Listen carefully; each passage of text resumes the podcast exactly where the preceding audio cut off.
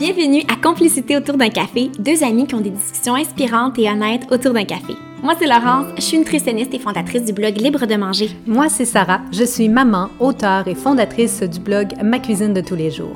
On va aborder sans filtre et tout en légèreté des sujets qui nous passionnent, nous touchent et nous interpellent. Pour du vrai, des moments complices et bien des rires. Asseyez-vous confortablement et venez prendre un bon café avec nous. Allô Sarah. Allô Laurence. Comment vas-tu ce matin? Ça va bien toi? Ça va très bien parce qu'aujourd'hui, je pense que c'est un épisode qui va plaire beaucoup à nos, à nos auditeurs. C'est un épisode qui est un de mes sujets chouchous en nutrition. Mhm. Donc, je pense qu'avant d'embarquer dans le sujet, évidemment, on va pas changer de formule gagnante. On va parler de notre, euh, notre petit café matinal. Oui. Alors, est-ce que tu veux nous parler de ton café ce matin? Comment tu le bois, ton café? Ben, avec, grâce à ta machine extraordinaire, tantôt, j'ai fait un americano. Oui, c'est vrai. Hey, comment tu, comment tu le trouves? J'ai trouvé super bon. Il était quand même un petit peu plus euh, corsé Ouais, parce que sur Internet, ça disait que c'était la première fois que que tu utilisais. ce- cette fonction-là, puis que Ouais. toi, tu goûtais un americano. Là. Sur Internet, dans le fond, ça dit qu'un americano, c'est un espresso dans de l'eau chaude. Fait que c'est comme un espresso Ouais. dilué. Un Fait peu. que je l'ai trouvé quand même assez corsé, mais il était bon. Fait que c'est comme un café, mais un peu plus corsé. Oui. Ah. Tu aurais la prochaine. Ah non, toi, t'es encore un bébé du café, oublie Ouais, ça. je suis encore un peu du café. Mais si un matin, là, faut que ce soit un peu plus fort, là. Il faut que ça kick. Faut que ça kick. C'était... Non, il était Je vraiment... me le faire en latte. C'est Ah, americano, idée. mais en latte. Bonne idée. Fait que c'est un peu plus doux, Ouais. mais ça kick. Ben moi, je l'ai super gros aimé. Puis toi, t'as t'as bu quoi? euh? Je suis plate, hein? Attends, latte. Cappuccino. latte! Café Ah. latte, euh, très euh, classique ici. On change pas de formule gagnante, quoi. Et euh, j'ai mis du creamer euh, beurre et pacane dedans, que j'ai déjà Mhm. parlé euh, sur le podcast ici, que j'aime beaucoup. Fait que c'est- c'était ça mon mood ce matin, un petit peu de beurre pacane dans mon café, Mhm. bon, réconfortant. On aime ça. Et on a toujours un merveilleux café. Oui, de notre merveilleux commanditaire. Oui, ça fait plusieurs semaines qu'on vous en parle, la brûlerie Virgin Hill dans les cantons de l'Est. On vous invite à aller les visiter, mais entre-temps, vous pouvez aussi vous procurer et découvrir leur café en ligne. Et ce matin, on a essayé le mélange, et là, je le dis, j'espère que je le dis correct, là. Rip- Ripple Cove, qui est quand même un café en termes euh, 6 sur 8, là, tu sais, au niveau euh, corsé. Un peu plus corsé. Un petit peu plus corsé. D'ailleurs, il se définit comme étant corsé, un mélange intense avec une fin chocolatée et un arôme fumé. Mhm. On se demande si on parle du café ou d'un, d'un, d'un, d'un plat, D'un dessert, un brownies. Y a-t-il une touche, genre? Et ouais, ah non, leur En tout cas, ça me parle. J'aime toujours ça, là, c'est un nom délicieux. Leur café, là, ben Son- tu vois, même euh, euh, quelqu'un qui aime ça quand c'est un peu moins corsé, comme moi, le bébé du café, quand c'est des mélanges comme ça, Ouais. euh, plus corsés, quand vous les prenez en latte avec beaucoup de lait, Ben oui, c'est parfait. tu le goûtes que c'est un peu plus corsé qu'un Oui. café qui est pas corsé, Ouais. mais c'est c'est pas... euh, sais, c'est pas intolérable. Tu sais, t'as pas l'impression boire un expresso. Non, non, euh, non, c'est ça. Donc, c'est bien dosé, puis je le répète encore, mais tu vois tellement la différence avec un, un, Un café d'épicerie ou, euh, tu sais, c'est vraiment un café de qualité, tu goûtes la différence. Ils sentent bon, ils goûtent bon, leurs packaging sont beaux, on le plug tout Ouais, le temps, mais il faut puis- vraiment le voir pour comprendre. Oui, puis on vous invite à, à les découvrir, puis à aller vous les procurer dans leur boutique en ligne ou à peut-être même aller les visiter dans les cantons de l'Est. Mais notre, on a un code Complicité 20, puis ça, ça fonctionne juste dans la boutique en ligne. Donc, si vous voulez les découvrir Mhm. euh, Pour 20 de rabais. pour 20 de rabais D'ailleurs, dans la brûlerie on, on les a pas encore essayé, mais ils ont aussi, euh, sur leur boutique, là, j'ai- j'aimerais ça Des- m'en procurer bientôt, là, ils ont des cafés aromatisés à la vanille. Oui, noisettes à la et tout. Ah oui, c'est mon tout. genre, ça. Ah, c'est tellement mon genre. J'ai Oui. pas encore eu la chance d'écouter. fait que quand on ira les visiter, on sait déjà ce qu'on va faire. Ah ouais, ah On va- je, je on va aller se caféiner puis repartir avec des cafés. c'est Ouais. donc euh, on les aime beaucoup.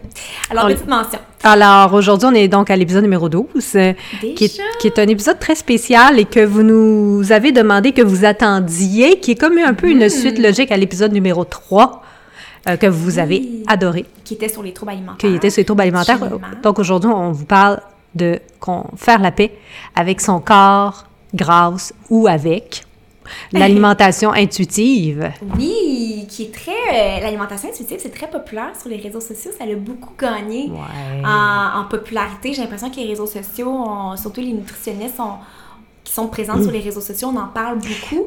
Donc, c'est une approche qui est de plus en plus connue par le Mhm. public. Puis, je pense que c'est une approche qui fait beaucoup de bien aux gens parce que ça a un discours différent et tellement plus bienveillant que qu'est-ce qu'on a tout le temps l'habitude de voir et d'entendre sur les réseaux avec l'omniprésence de la culture des diètes. On entend tout le temps des messages culpabilisants.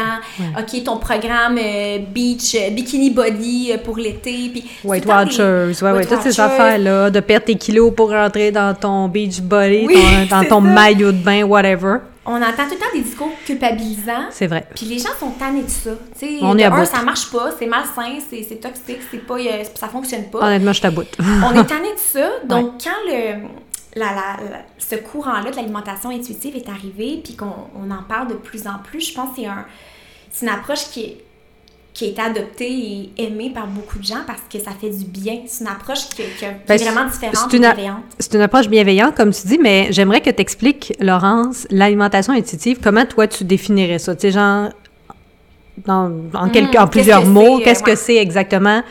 Euh, Mhm. On t'écoute tout. Ben, grosso modo. D'ailleurs, je le rappelle, je suis nutritionniste. Donc, si vous ne me connaissez pas, euh, je suis nutritionniste. Et euh, donc, l'alimentation intuitive, qu'est-ce que c'est? Donc, c'est une approche en alimentation qui est très différente de, de- des diètes. très différente. Donc, ce n'est pas une diète, ce n'est pas restrictif, il n'y a pas de règles, il n'y a pas une structure rigide à respecter. Et dans le fond, contrairement à la grosse différence, là, contrairement aux diètes, c'est que généralement, les diètes, il va y avoir des règles externes. Donc, tu vas suivre quelque chose qui est externe à toi. Donc, par exemple... Qu'on un- va, qu'on va te dicter. oui, c'est ça qu'on va te dicter. Donc, par exemple, un programme, on va te dire, il faut que tu manges une tasse de, de tel, tel aliment Des pâtes. à telle heure. Après telle heure, tu peux plus manger. Il faut que tu fasses telle affaire. Tu sais, c'est très, c'est- c'est vraiment extérieur à toi. C'est quelqu'un qui va déterminer Les règles. les règles. Comment tu dois manger, quand tu dois manger, comment. Toutes ces règles-là qui En sont quelle extérieures. quantité? En quelle quantité, exactement. Tandis que l'alimentation intuitive, ça nous invite à retourner à l'intérieur de soi et de plutôt faire confiance à son corps, Aux signaux. aux signaux que le- notre corps nous envoie, tout à fait, parce que notre corps nous envoie des signaux. Donc, c'est de réapprendre à travailler avec son corps, à lui faire confiance, à l'honorer, à le respecter, à l'aimer. Et euh, donc, c'est vraiment une approche qui, qui nous amène à travailler en équipe avec notre corps, Mhm. qui est complètement différent que qu'est-ce que la culture du diète nous enseigne. Parce que, tu sais, mettons, un programme me dit de manger euh, euh, telle quantité de riz, de brocoli, euh, Ou vapeur, de pâtes, de poulet, ou whatever. sais. c'est très... C'est ça, c'est des règles qu'on qu'on m'impose. Tandis que là, c'est... Non, il n'y a pas de, de formule miracle, il n'y a pas de... On t'impose rien. C'est toi de trouver, dans le fond, la formule qui fonctionne pour toi, d'écouter les besoins de ton corps et tes envies. Donc, c'est Mm-hmm. ça peut être très déstabilisant comme approche parce que les gens, des fois, qu'est-ce qu'ils aiment, en fait, avec les, les diètes, c'est qu'on a un peu un besoin de se faire dire quoi faire. Oui, mais ça a aussi une certaine structure qu'on doit suivre, la diète en somme. Ça. final, quand on dit l'alimentation euh, euh, intuitive, c'est que ça ne t'en as pas, puis que les gens ils pensent que euh, tout d'un coup ils vont avoir des cravings de fou, d'un chip, d'un Mhm. bonbon, dans la de junk food, puis Ouais. c'est ce qu'on entend, je trouve beaucoup. Oui, tout à fait. Puis ça, tu vois, je vais expliquer les différents principes. puis on va pouvoir parler des différents principes, comment nous, on, ben, comment on les voit, comment on les applique, des petits trucs et astuces pour mieux les appliquer au quotidien. C'est un bon point que tu amènes parce qu'on on va pouvoir en jaser de, de ça, de cette fausse croyance-là. Euh, mais c'est ça. Puis je pense que la, la culture des diètes, c'est rassurant pour les gens d'avoir une structure rigide à respecter, de se dire, OK, si je respecte ce plan-là rigide, je me fais dire quoi faire exactement. C'est un peu rassurant parce que tu te fais dire quoi faire exactement. Avec l'alimentation intuitive, il n'y a pas une façon de faire. Non, pour dire rien. Ben c'est ça, c'est très flexible, c'est vraiment d'apprendre qu'est-ce qui fonctionne pour toi. C'est oui, il y a comme il y a des principes qui sont un peu comme des guides, mais c'est pas des règles, puis il y a rien de rigide. Donc ça peut être confrontant parce que t'es un peu pas laissé à toi-même, mais c'est pas comme une diète qui dit exactement quoi faire. Donc ne pas s'attendre à une solution euh, miracle, euh, clé en main, c'est vraiment d'apprendre à à faire confiance à ton corps puis te le réapproprier travailler en équipe avec lui. Donc, euh, c'est vraiment une approche bienveillante. Moi, euh, très fan ici. Ben, en fait, toutes les nutritionnistes, vous marchez pas mal dans ce sens-là, Ouais. maintenant, je dirais à 100 Oui. là. Euh, puis toi, tu définis l'alimentation intuitive, donc en 10 principes. Oui, mais c'est pas, euh, Euh, c'est pas mes 10 principes à moi, là. C'est vraiment les 10 principes d'alimentation OK. intuitive. euh, Mais tu vas élaborer sur les 10. C'est ça. Ici, aujourd'hui, on va élaborer sur les 10 principes, euh, dont le premier que, que je vois euh, ici, que tu as écrit, donc quand tu étais en train de, de le mentionner d'ailleurs aussi, là. Donc, le principe numéro un qui est rejeter la culture des diètes, donc... Oui, rejeter la culture des diètes. Donc, comme on était en train d'un peu de parler, euh, c'est différent.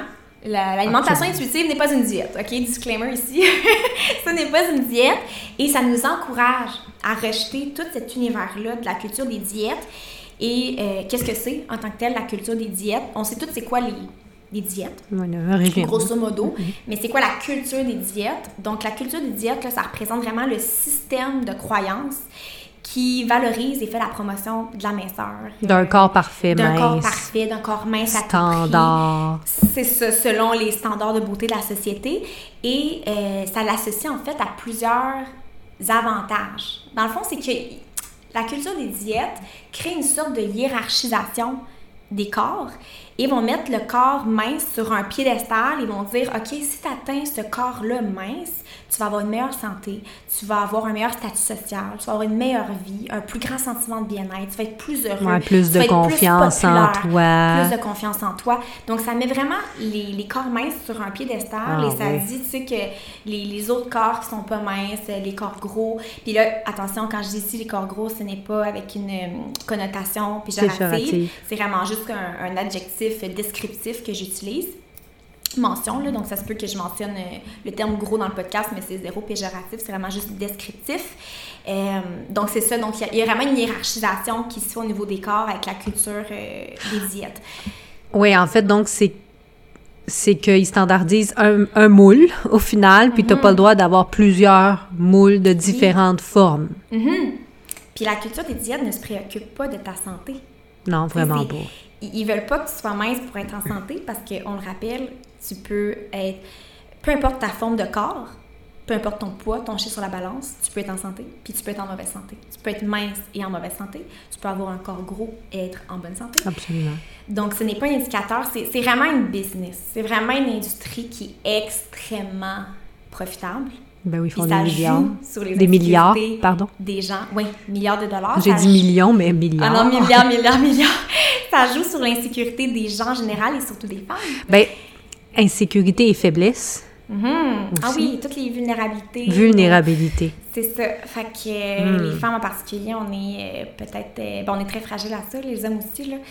Mais, euh, mais Oui, les, ça. les Donc, hommes, les hommes aussi, comme tu dis, on- on- ici, on, on, on, on- on met beaucoup un genre envers la femme, mais j'aimerais mentionner aussi que les hommes qui nous écoutent, ou les jeunes hommes, ou les adolescents hommes, tu sais, Oui, puis peu importe l'âge, autant peu enfant, importe, autant, oui, ici, on s'adresse vraiment, dans cet épisode-là, à autant enfants qu'adolescents, euh, qu'adultes, etc. Là. Ouais. Puis il n'y a pas de genre. Ah non, ça. ça. ça touche vraiment tout le monde. Euh, puis en plus, la culture des diètes veut nous faire croire que c'est facile et rapide De perdre du poids. du poids. que, tu sais, achète ma méthode, achète euh, mon petit jujube.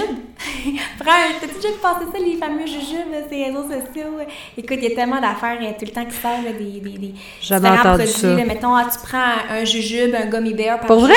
puis tu vas perdre euh, 10 livres euh, pendant une semaine, tu sais. J'ai déjà vu une affaire qui popait dans mon, euh, mon truc euh, TikTok, genre euh, prendre un café, machin, là, puis ça me popait toujours en publicité, genre, puis que t'allais perdre du poids, du ventre avec ça. J'étais comme, Écoute. euh, euh, are you kidding me? café, thé, euh, jujube. Ben oui, c'est euh, ça, si je bois juste un café, je mange plus, évidemment, je... Ben ouais, mais non, c'est sûr. hein? Écoute, euh, c'est comme le jeûne, là. Oui, c'est comme un euh, le jeûne intermittent, Ça parce que... qu'en bout de compte, tu as un apport calorique inférieur. Inférieur. Donc, tu par perdre du poids, mais quand tu arrêtes le jeûne, le poids est repris.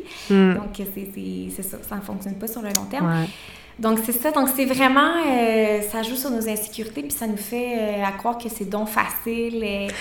Mais si on fait des modifications dans notre régime alimentaire, c'est sûr que, admettons, moi je vais te prendre un exemple Mhm. parce que ça vient de me popper pendant que tu parlais. Ouais.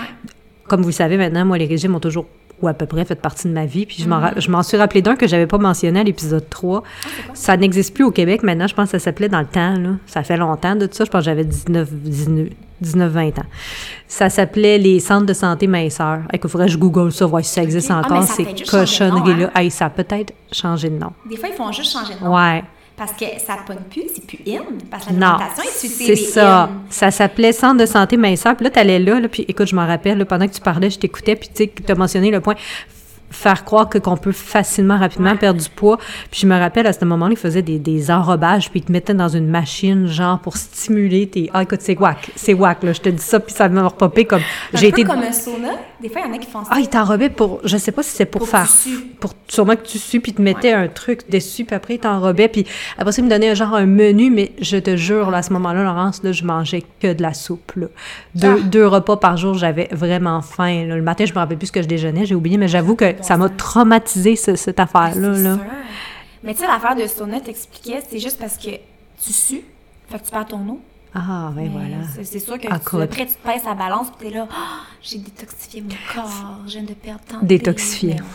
Fait que c'est sûr qu'à ce moment-là, à mes 19-20 ans, j'étais relativement très jeune, tu sais, j'ai- en j'ai j'ai dû perdre du poids, je m'en rappelle plus. Mais c'est sûr, je T'as mangeais... vécu ça à 19, 20 ans? Ben oui, c'est ça, je t'ai dit au début, c'était Oh, très jeune, oh là. mon Dieu, c'était avant ma première grossesse. Là, déjà, tu vois, de l'acceptation de soi est loin. Moi, dans ma... ça a été toute ma vie. Un Puis, hein? euh, tout un processus, tu sais.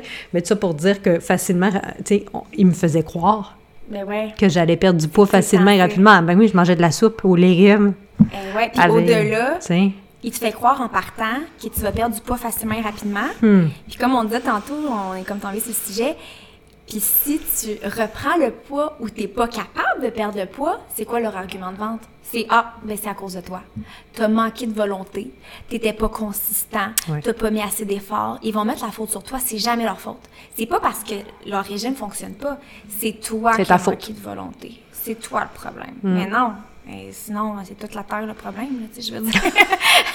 la majorité des gens ont tout fait des régimes, ça marche pas parce que c'est- prouvé que ça marche Ben, pas. tu peux pas maintenir La à vie ton régime. Oui. Ben non, c'est pas une solution qui, qui, qui est tenable sur le long terme, qui est saine, de un, mentalement, physiquement, c'est pas sain. Hey, manger de la soupe, deux soupes par jour, euh, t'envelopper, te râper pour que tu sues dans un sauna. Tu sais, je, on le dit à voix haute, puis on le sait que c'est comme pas rationnel, mais à Non, l'époque, non, mais à l'époque, ça passait plus. ouais. Mais... Ah, écoute, je pense à ça. Je, maintenant, tu sais, du, du haut, de, du haut de, de, de quasiment 20 ans plus tard, je me rends compte que, voyons, Sarah, comment ça, tu trouvais ça normal à l'époque? Mais tu sais, Oui, mais c'est pas ta faute. Parce qu'à l'époque, c'était c'était normal. C'est comme aujourd'hui, mettons la diète keto, là. C'est, oh mon Dieu, j'espère que je vais pas me faire lancer des roches.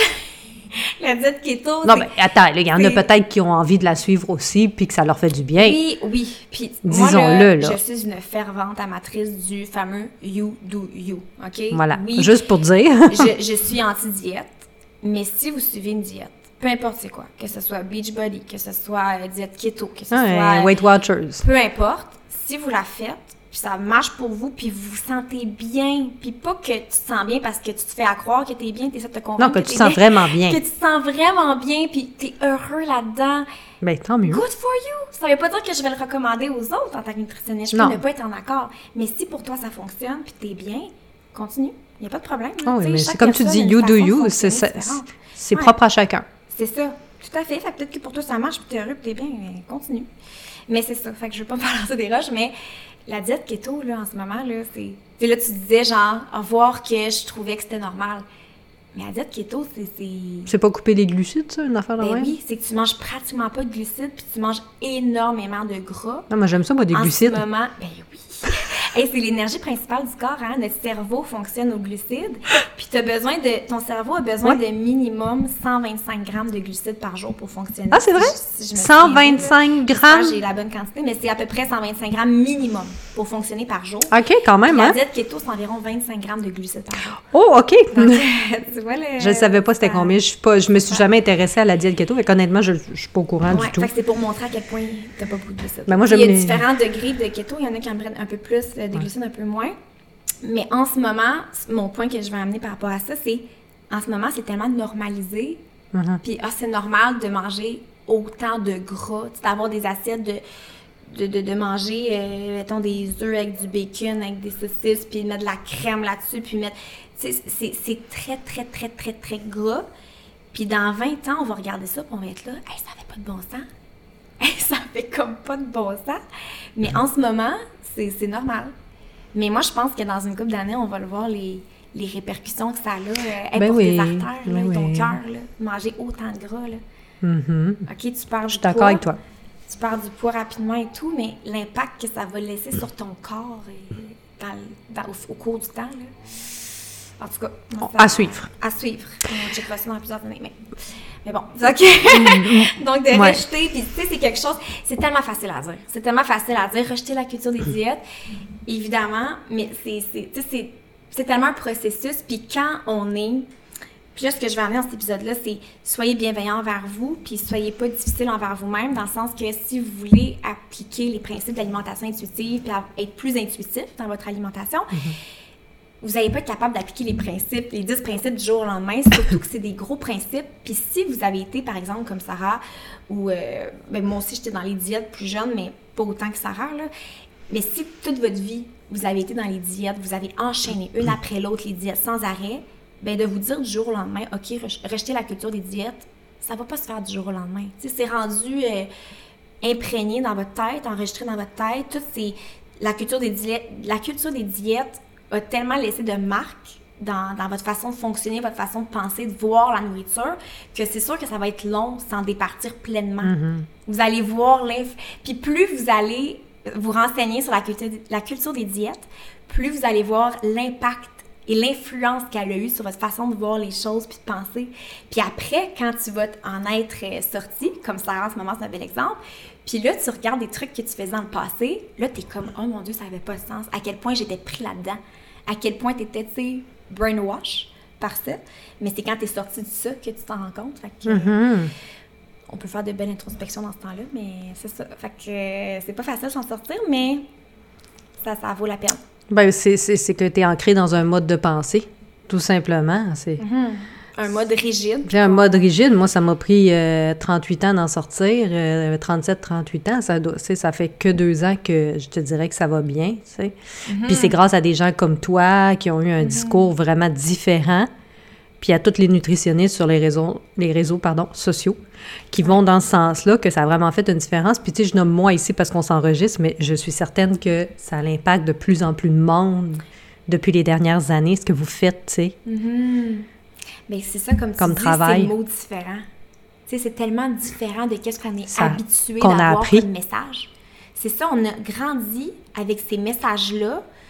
Puis là, on a enfin un discours différent qui fait du bien, puis qui te fait prendre conscience que, OK, pendant toutes ces années-là, c'était pas moi le problème. Ouais. C'était pas mon corps le problème. Ouais. C'était les diètes qui me faisaient croire ces fausses promesses-là. C'est ça le problème. Fait que c'est comme si enfin on, on levait le voile sur un mensonge. On se rend compte que c'est ça, c'était malsain. Donc, euh, rejeter la, la culture des diètes, parce que la culture des diètes, comme on a dit au début, l'alimentation intuitive, c'est de reconnecter avec son corps et de réapprendre à travailler avec. Mais la culture des diètes, c'est ca- carrément l'inverse. C'est non, achète mon produit, puis fie-toi à mon produit. Donc, on, on rejette ça. Tranquillement, mais sûrement. un Ben, jour à la fois. un jour à la fois. un, pas, un, un pas, un pas à la fois. Puis ça aussi, ça se fait euh, dans ton deuxième point en écoutant les signaux de son corps. Donc, honorer et respecter euh, sa faim. Moi, pour moi, ça, c'est drôle que ça soit écrit encore aujourd'hui.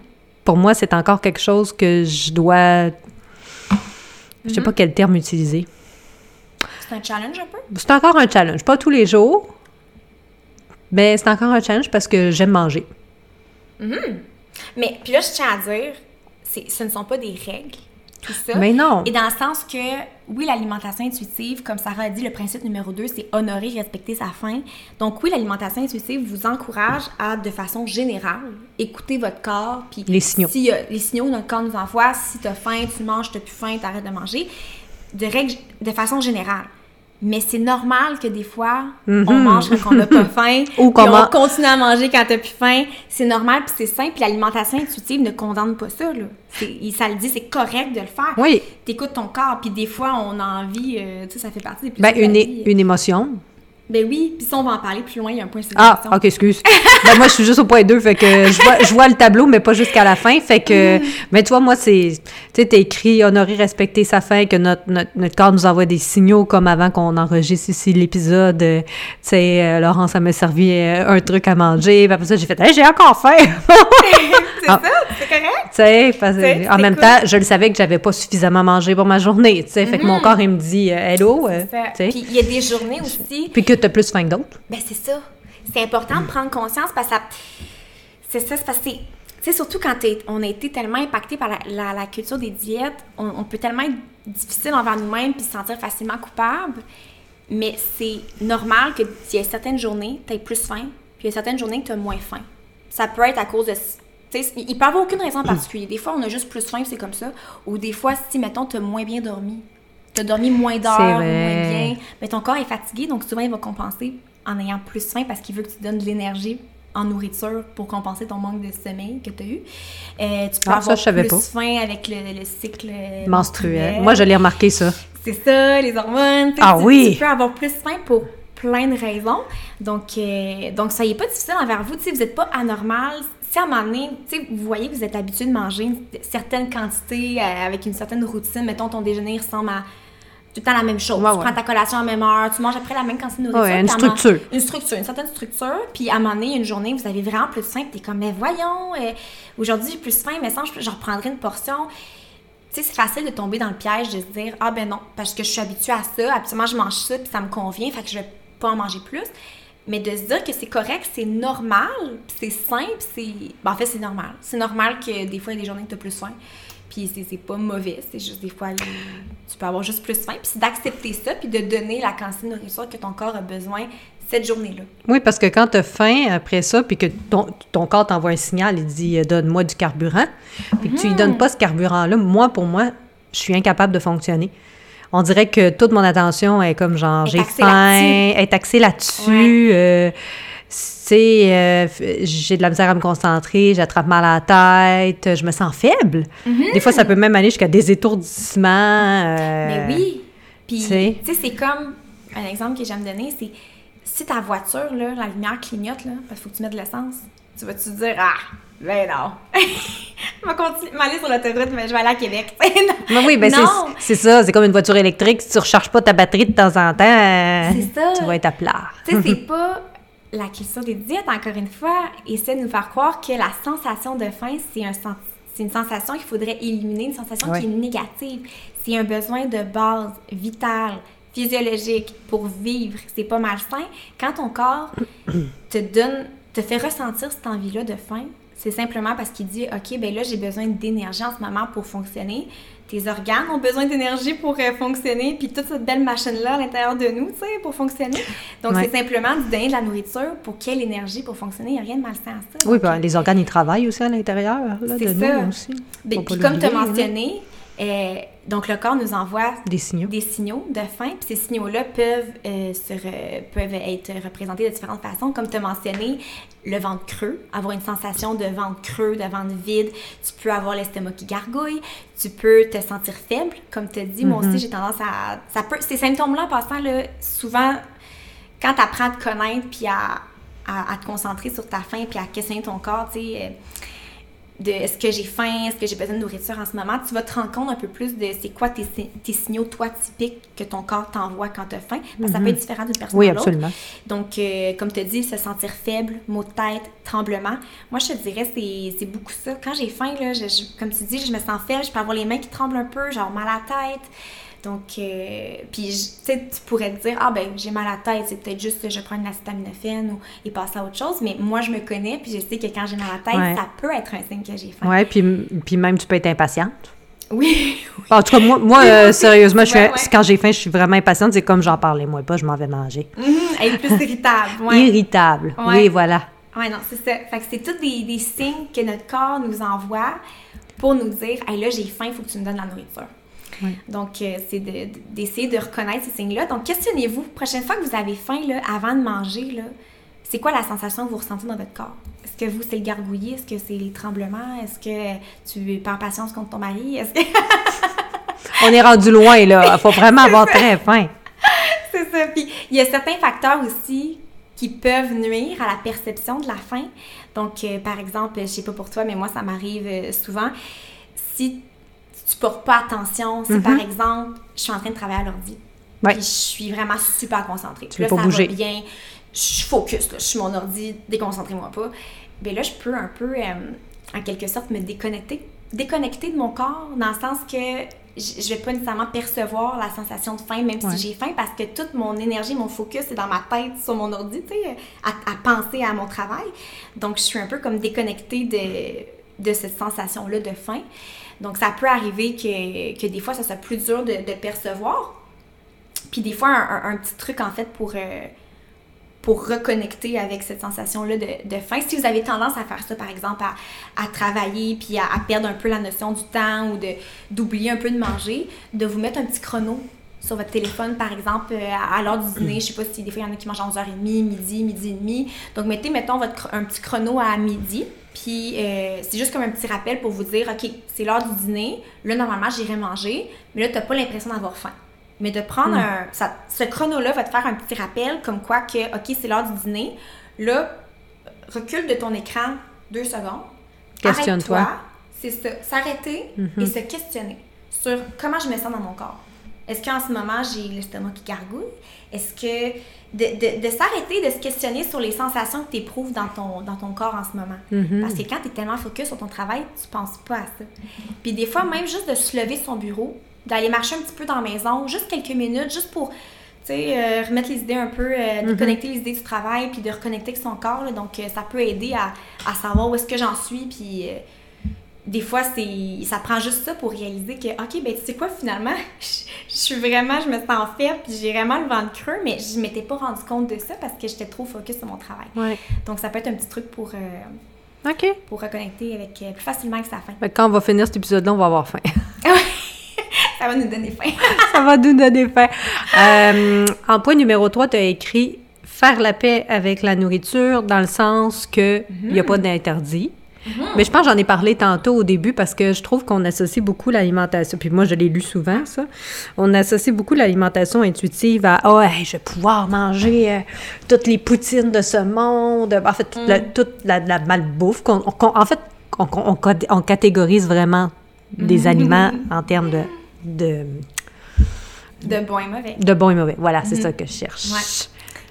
Puis que là, ben là, après, je vais manger plein de chocolat, je vais prendre du poids, je vais manger plein de poutines, je vais prendre du poids. Euh... Mmh, il y a comme euh, des étiquettes négatives. On met, oui, c'est ça. Donc, ça, c'est à cause de quoi? C'est à cause de la culture des diètes qui nous a fait croire ça. Oui. Qui associe ces étiquettes-là aux aliments. Donc, euh, oui, non, c'est ça. Puis, tu sais, c'est tellement un gros point, là. Faire la paix avec la nourriture, c'est un gros processus. Puis comment faire la paix avec la nourriture, là? dans le fond, c'est quoi concrètement? Là? Comme tu as dit, c'est de, ben d'être en paix avec tous les aliments. Donc, mm -hmm. de se permettre de manger de tout. De, que lorsque tu as envie de manger, par exemple, des chips, ben, tu manges des chips. Tu vas pas euh, compenser en mangeant des chips de kale ou euh, des carottes, euh, trois amandes, puis de passer par tout plein d'autres aliments pour finalement craquer puis manger les, les chips. Parce qu'en fait, qu'est-ce qui arrive quand tu t'empêches de manger les aliments que tu as envie de manger, c'est le fameux, le fameux cycle de la restriction. Donc, mm -hmm. tu te restreins, tu t'empêches de manger des aliments que tu aimes, ou bien oui. tu manges en quantité insuffisante. Puis là, tu développes de la, frustra de la frustration. Hein? Es, à un moment donné, tu résistes, tu résistes, mais c'est pas le fun, cette période-là. Puis éventuellement, qu'est-ce qui va arriver? Tu vas craquer. Et quand tu craques, qu'est-ce qui va arriver? Tu vas avoir une compulsion alimentaire. Donc, ça que tu vas manger l'aliment en grande quantité, tu peux le manger super rapidement euh, ou en grande quantité et super rapidement. Et souvent, durant ce moment-là, tu vas pas avoir de plaisir à le manger. Donc, si par exemple, je, je donne un exemple. Des chips, euh, là, t'étais dans les chips. Donc, OK, c'est samedi soir, puis j'ai envie de manger des chips devant mon film, mais je me dis, ah non, j'ai pas le droit à ma diète, blablabla. Donc, à la place, je vais prendre une pomme. elle me voit ma face là de dire Colin, j'assouvis pas le même euh, la même envie pantoute là. Mais non, c'est ça, tu sais, tu veux combler une envie de chips, mais tu prends une pomme, trouve l'erreur. Ben c'est ça. Ta pomme là, ça compte pas ton envie de chips. Fait que là tu prends la pomme. Mais qu'est-ce qui arrive, Sarah? Mais mon envie de chip est toujours là. Ben c'est ça. Fait que là je vais prendre une galette de riz. Mais non, je veux ma chip. OK, va... fait que là j'ai pris une pomme, puis là j'ai pris une galette de riz. Mais mon envie est encore est là. Est encore là. Fait que je vais prendre du yogourt. Qu'est-ce qui se passe après? Mon envie est encore là. Oui, mais à un moment donné, je vais finir le paquet juste parce que, tu sais, je me restreins tout le temps, au lieu d'en avoir mangé un petit bol. Exactement. Donc là, tu vois, j'ai passé par une pomme, une galette de riz, yogourt. du yogourt. Puis là, là, je tannée, là. Parce que j'ai pris plein d'affaires. Je commence à sentir, je commence à être plus pleine. Mais maudit. J'ai envie de mes chips. J'ai envie de, de, mes chips. Pas parce que mon corps a faim, parce que j'ai cette envie-là de satisfaire ouais. mes papilles gustatives puis de manger mes chips parce que j'aime ça. Puis j'ai envie de manger mes chips devant mon film. Fait que là, je vais craquer. J'ai été frustrée. Je craque je m'en vais ouvrir le sac, puis je vais manger mes chips de façon un peu. Compulsive, frue, là. Ben, comp- ben, c'est que c'est. Oui, mais c'est un peu comme compulsive, là. Ouais. Tu manges tes chips devant ton film, puis tu le manges sur le plat automatique, tu manges Ouais, rapidement. Tu prends pas le temps de savourer. C'est ça, t'en profites même pas, tu savoures pas, t'as même pas de plaisir, puis tu vas passer au travers du sac. Fait que finalement, t'as mangé rapidement, une plus grande quantité que qu'est-ce que t'aurais fait, t'en as pas profité, c'était même pas le fun, t'as passé au travers, fait qu'après t'as l'estomac ballonné, t'as mal au ventre, t'es inconfortable, c'était zéro une expérience le fun. Puis là, qu'est-ce qui arrive après? Tu te sens coupable Tu te sens coupable, tu te sens mal. tu te sens mal. Puis là, en plus, avant, tu as passé par plein d'autres aliments. Oui. Puis écoute, il y a comme tout le, le mental qui part. Tu sens donc coupable. Pourquoi j'ai fait ça? Je suis pas Ouais. bonne. Je manque de volonté. Je manque de si. Ah, que. Ah, tu sais, tu- Là, c'est Ouais. difficile envers toi. Puis là, tu as l'impression que c'est toi le problème.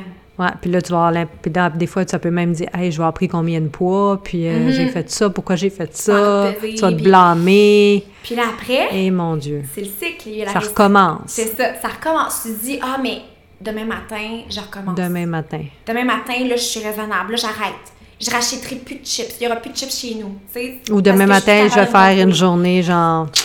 Je vais quasiment rien manger. tu sais, Je, je vais Ouais. manger des petites quantités pour compenser.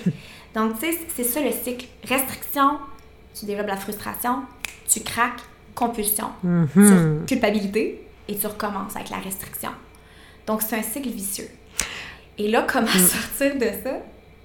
C'est en mangeant les aliments que tu as envie de Ah, manger ouais. au moment que Où tu as envie. envie de les manger. Donc, tu te donnes la permission.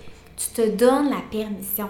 Puis ça, c'est important comme mot, se donner la permission. Il faut que tu te donnes ce droit-là de les manger. Puis là, pour répondre à ta question, parce que là, tu disais? OK, ben si je t'écoute puis j'applique les principes de l'alimentation intuitive, Oui. ça, c'est comme le plus gros euh, commentaire Ah, c'est parce que je, je sais qu'on va nous le- on, on pourrait Ben nous oui. le dire dans nos, dans nos commentaires. Puis j'entends tout le temps ça constamment. Ah oui? OK, mais là, tu me dis que c'est correct que je mange la crème glacée quand j'ai envie d'en manger, mais moi, si je m'écoutais, Je mangerais le plat au complet. Je mangerais La à crème tous les soirs de la crème glacée, un gros plat de 2 litres. Je mangerais tout le temps euh, une pizza extra large à tous les jours. Je mangerais tout le temps du McDo. Tu sais, là, ça part un peu à l'extrême.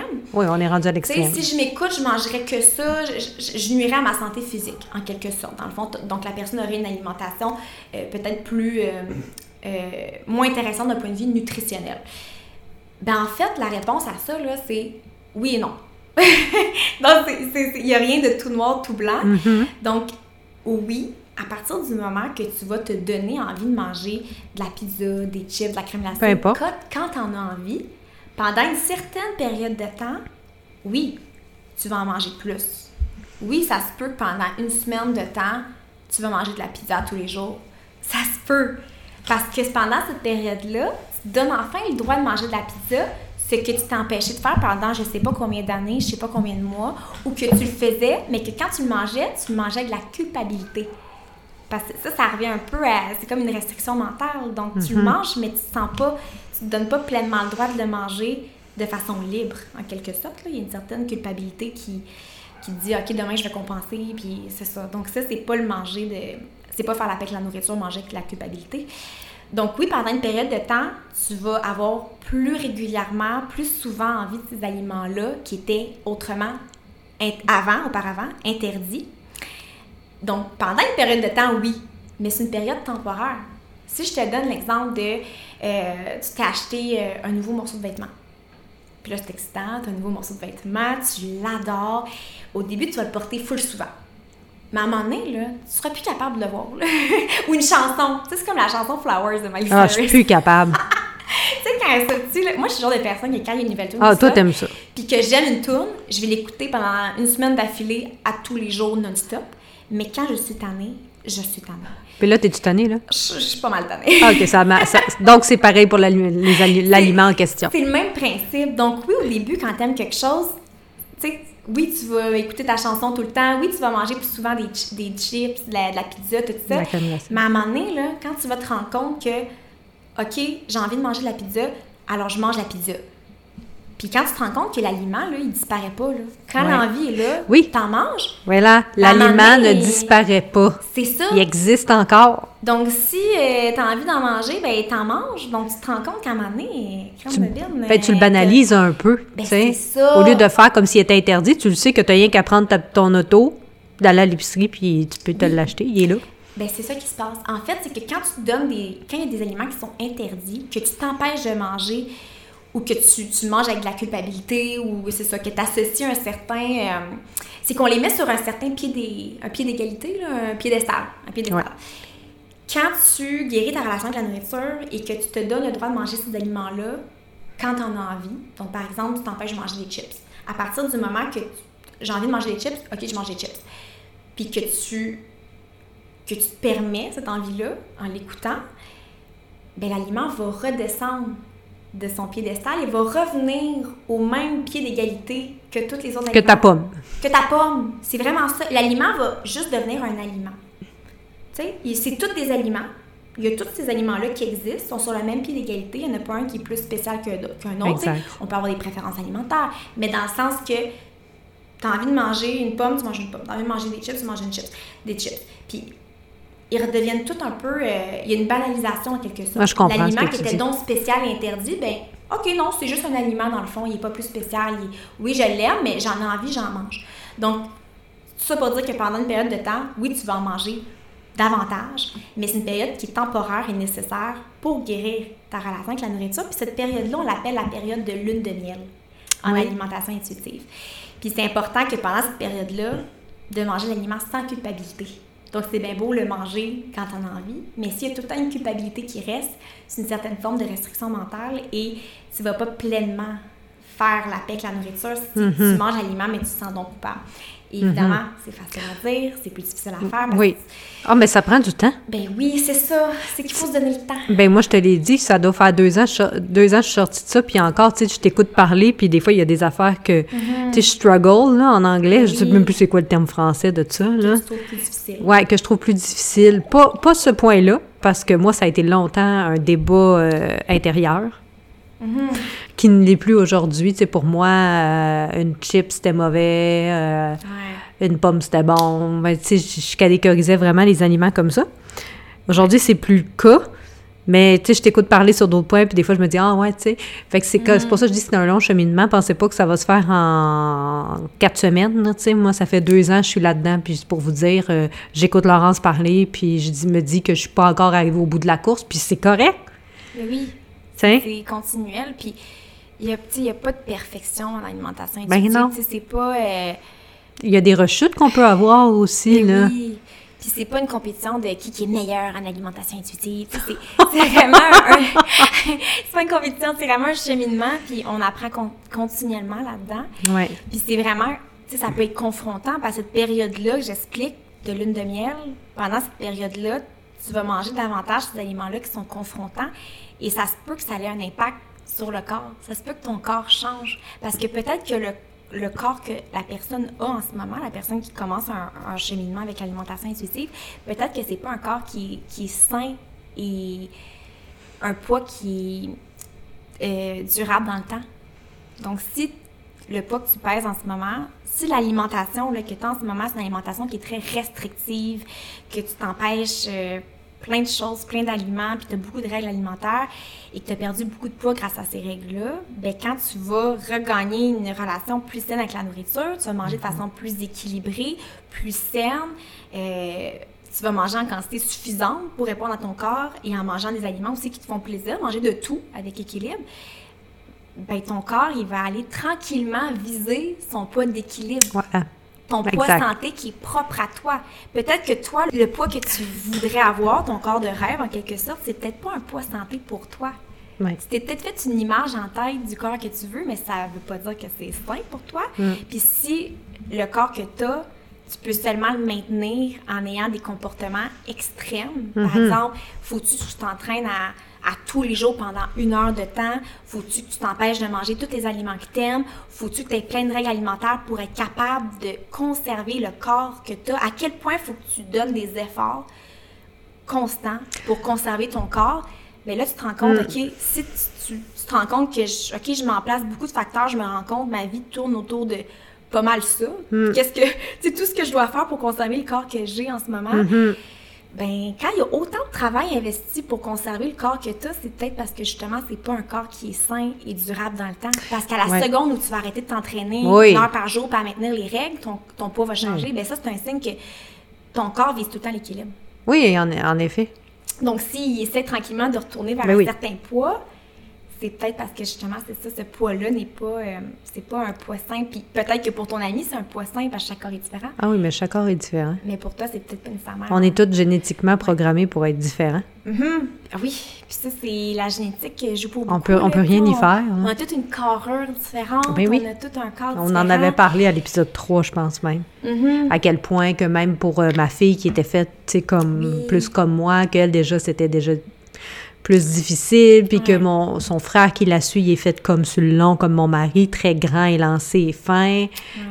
C'est là qu'on voit que la génétique, la génétique, elle se transmet sur nos enfants. euh, Mhm. Puis on on- peut pas changer ça. Non! on a qu'un on a seulement un contrôle sur nos actions, sur nos habitudes de vie, mais le corps qui en résulte, le- ce qu'on a l'air dans le miroir concrètement, on n'a pas de contrôle là-dessus. C'est comme de dire euh, ah ben j'ai les yeux bruns mais je vais avoir les yeux bleus. Tu peux pas là? Non. Non, t'es né avec les yeux bruns, t'es né avec les yeux bleus. C'est ça, tu peux pas, tu peux pas, tu peux pas, Tu peux pas changer ça.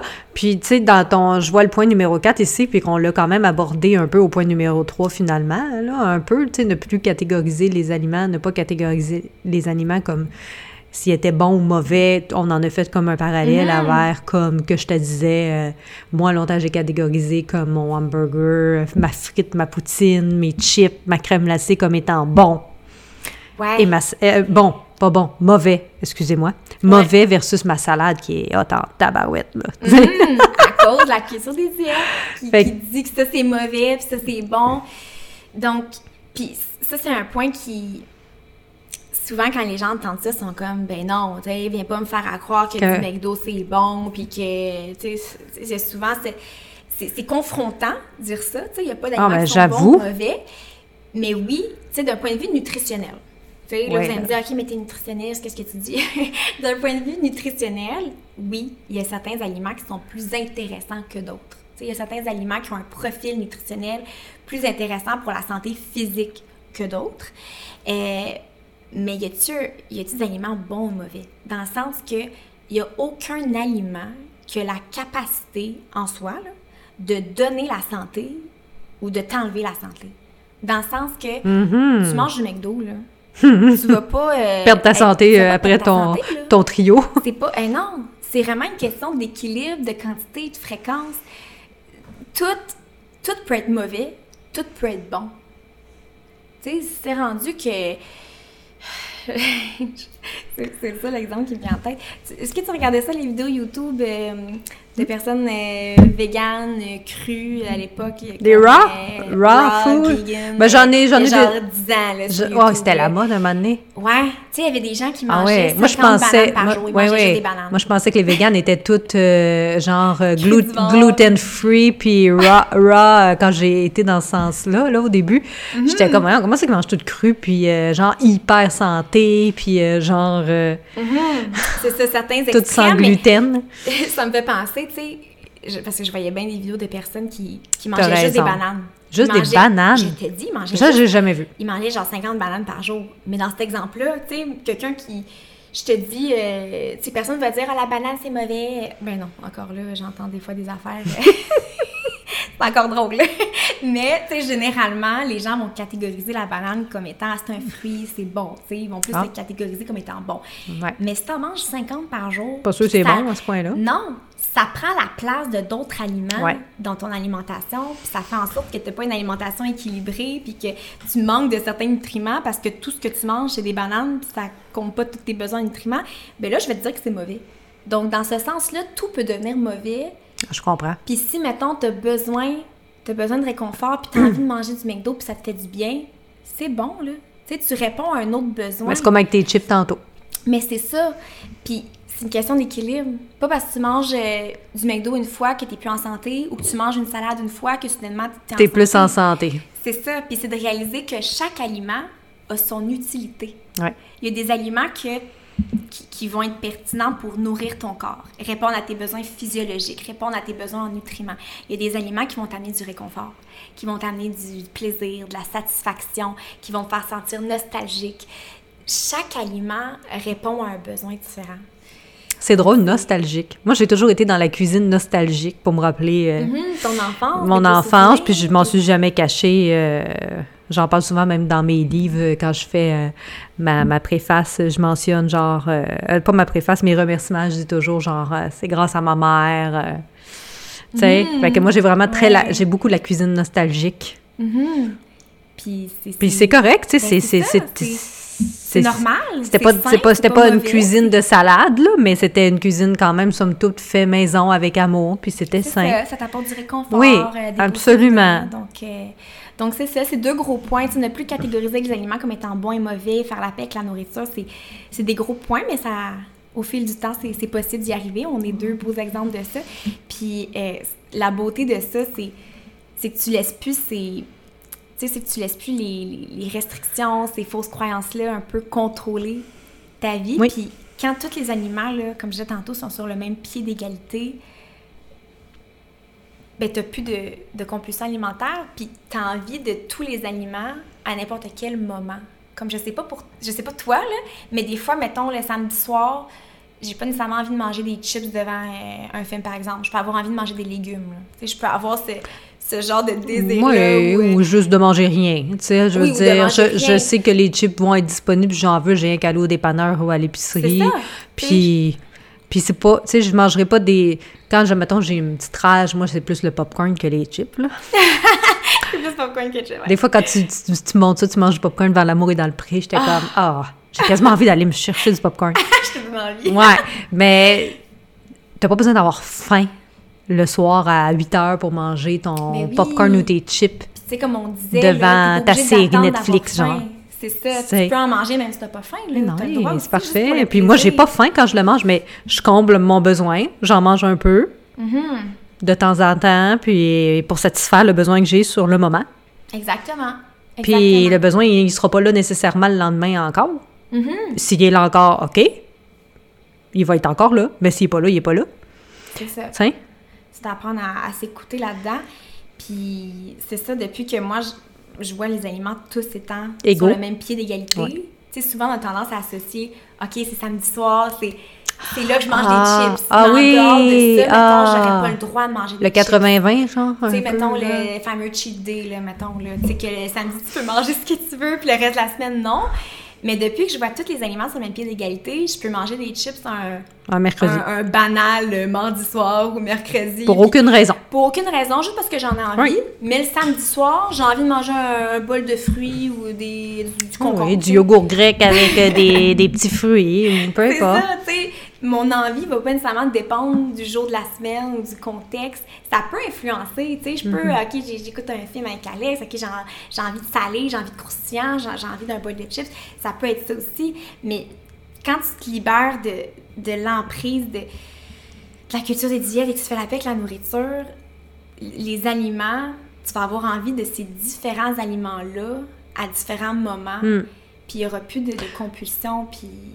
Oui, donc en gros, c'est le point numéro 5 que tu dis, éprouver de la satisfaction et du plaisir en mangeant, parce que la nourriture, Mm. finalement, c'est un plaisir de la vie. Ayez plaisir en, en mangeant. Ben oui. Mon Oui. Dieu Principe Seigneur. numéro 5, là, c'est ça, c'est important d'éprouver de la satisfaction en mangeant. Oui. Parce que à partir du moment qu'il y a de la restriction, par exemple, puis ah, c'est parce que je veux comme pas euh, tu sais, pointer du doigt, mais tu sais, mettons euh, le fameux classique que je vois souvent, euh, puis encore une fois, si vous aimez ça, c'est 100% correct, ok? Je, je pointe pas du doigt personne, là, mais tu sais, le fameux classique, classique, riz blanc, euh, brocoli vapeur, Poulet? poulet cuit, là. Tu sais, on le voit tout le temps, puis, tu sais, mettons, quelqu'un qui se lance dans le fitness, là, puis c'est assez classique, là. Ils vont se faire les petits meal prep, ils vont manger que ça du lundi au vendredi, tout le temps, tout le temps, tout le temps. Ah bon? en tout cas, moi, je vois beaucoup, beaucoup Ah, ça, là. encore aujourd'hui? Oui, encore aujourd'hui. Puis si vous aimez ça, c'est bien correct. Il n'y a vraiment pas de problème. Si vous éprouvez de la satisfaction, tu sais, puis du plaisir, c'est correct. Mais à un moment donné, c'est... Il faut que tu aimes qu'est-ce que tu manges. Tu sais, si tu manges juste pour... euh, répondre à tes besoins euh, physiologiques. Donc, OK, j'ai un, j'ai un autre exemple. si, mettons, il existait là, une pilule miracle qui répond à tous tes besoins physiologiques, à tous tes besoins nutriments. Tu prends une petite pilule le matin, là, t'apprends, puis t'as rien besoin de manger dans le jour. Parce Oh, qu'elle répond à tous les besoins de ton corps, donc il n'y a plus d'utilité, de pertinence à manger, parce que physiologiquement, tous tes besoins en nutriments sont comblés. Ça serait plate, hein? C'est ennuyant. Ben, c'est ennuyant certain. Je la prendrais même pas. Puis sûrement qu'on mangerait pareil, Oui. mais pas pour répondre aux besoins de notre corps. Non. Pour répondre à notre besoin de satisfaction, de plaisir de manger. Parce qu'on mange pas juste pour donner des nutriments à notre corps, on mange parce que c'est bon. On mange parce que c'est un plaisir de la vie. Oui. Donc, c'est vraiment important d'aimer ce qu'on mange. Et, et si on n'est pas satisfait dans qu'est-ce qu'on mange, ben c'est aussi un risque d'augmenter les compulsions alimentaires.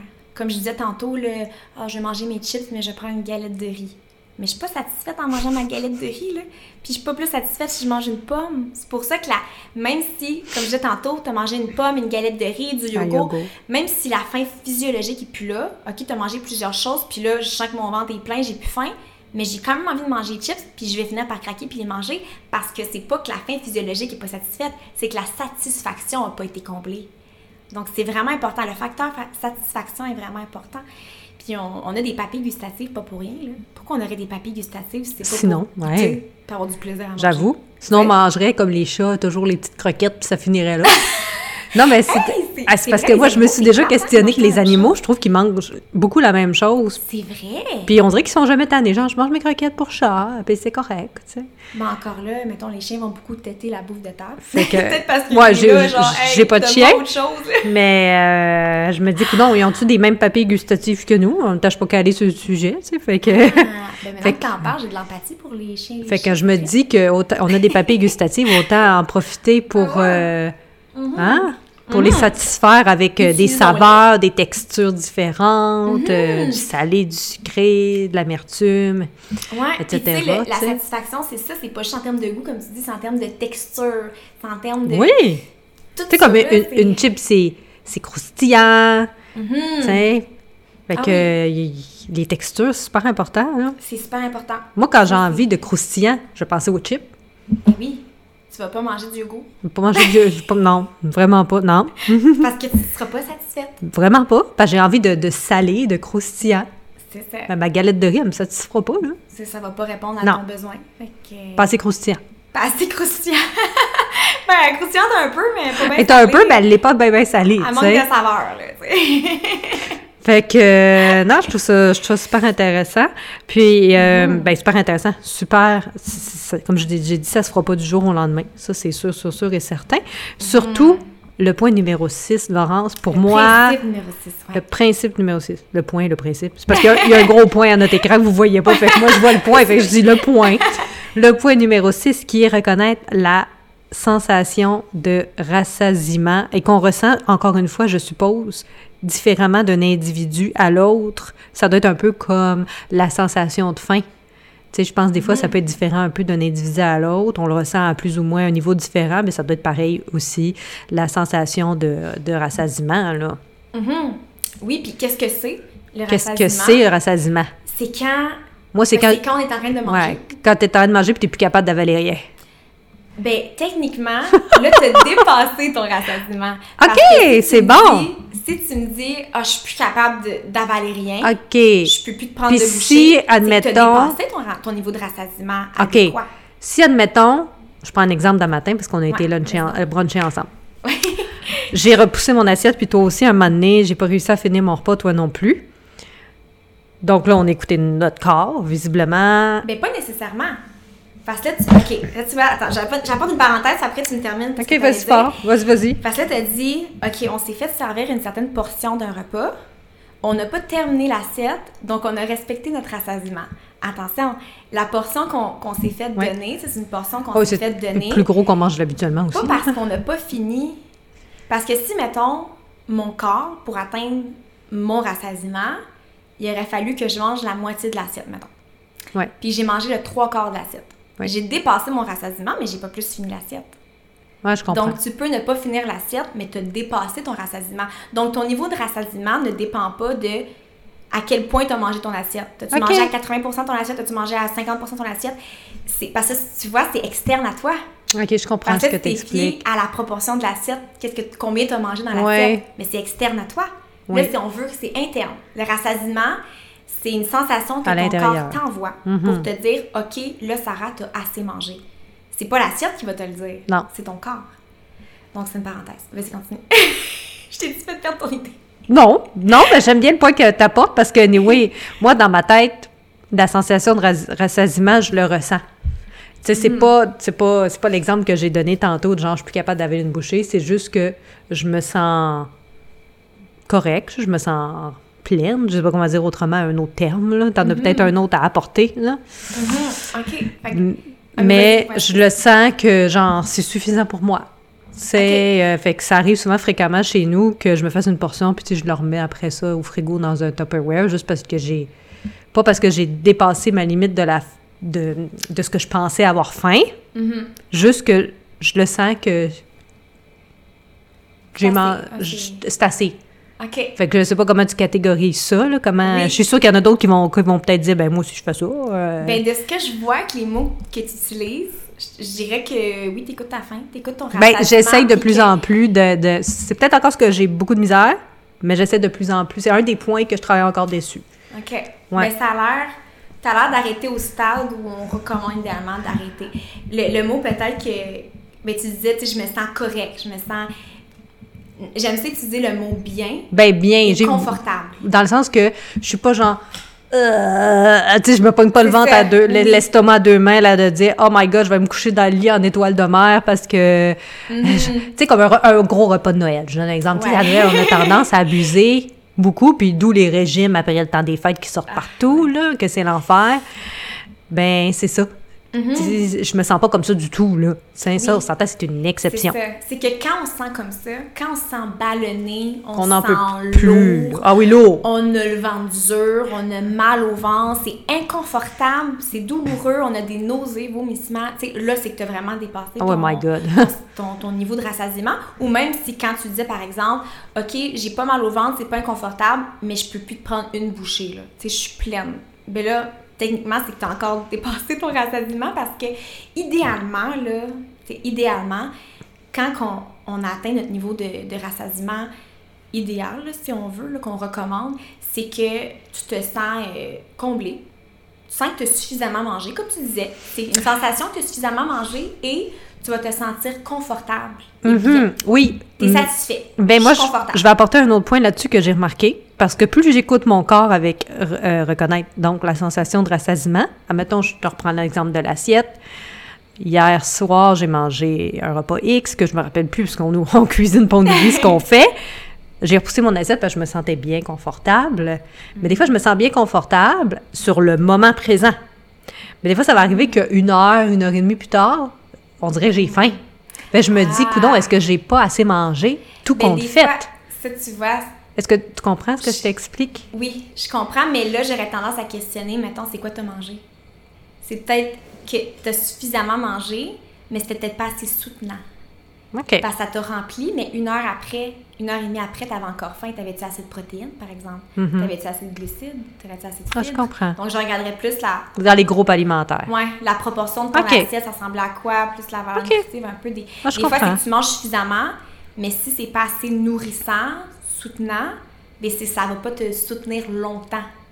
J'ai l'impression que c'est peut-être ça. Mais ça peut être aussi que tu n'as pas assez mangé, mais en même temps, Ben, en on même- n'est pas censé manger jusqu'à temps qu'on a mal au ventre pour que ça nous dure plusieurs heures. Non, puis en- on est censé arrêter au moment qu'on se sent bien confortable, puis ça nous soutient un certain temps. Mais encore là, tu sais, une heure, et, une heure et demie, deux heures après, tu peux prendre une collation aussi. Là. Ben oui, c'est ce que je fais. Mhm.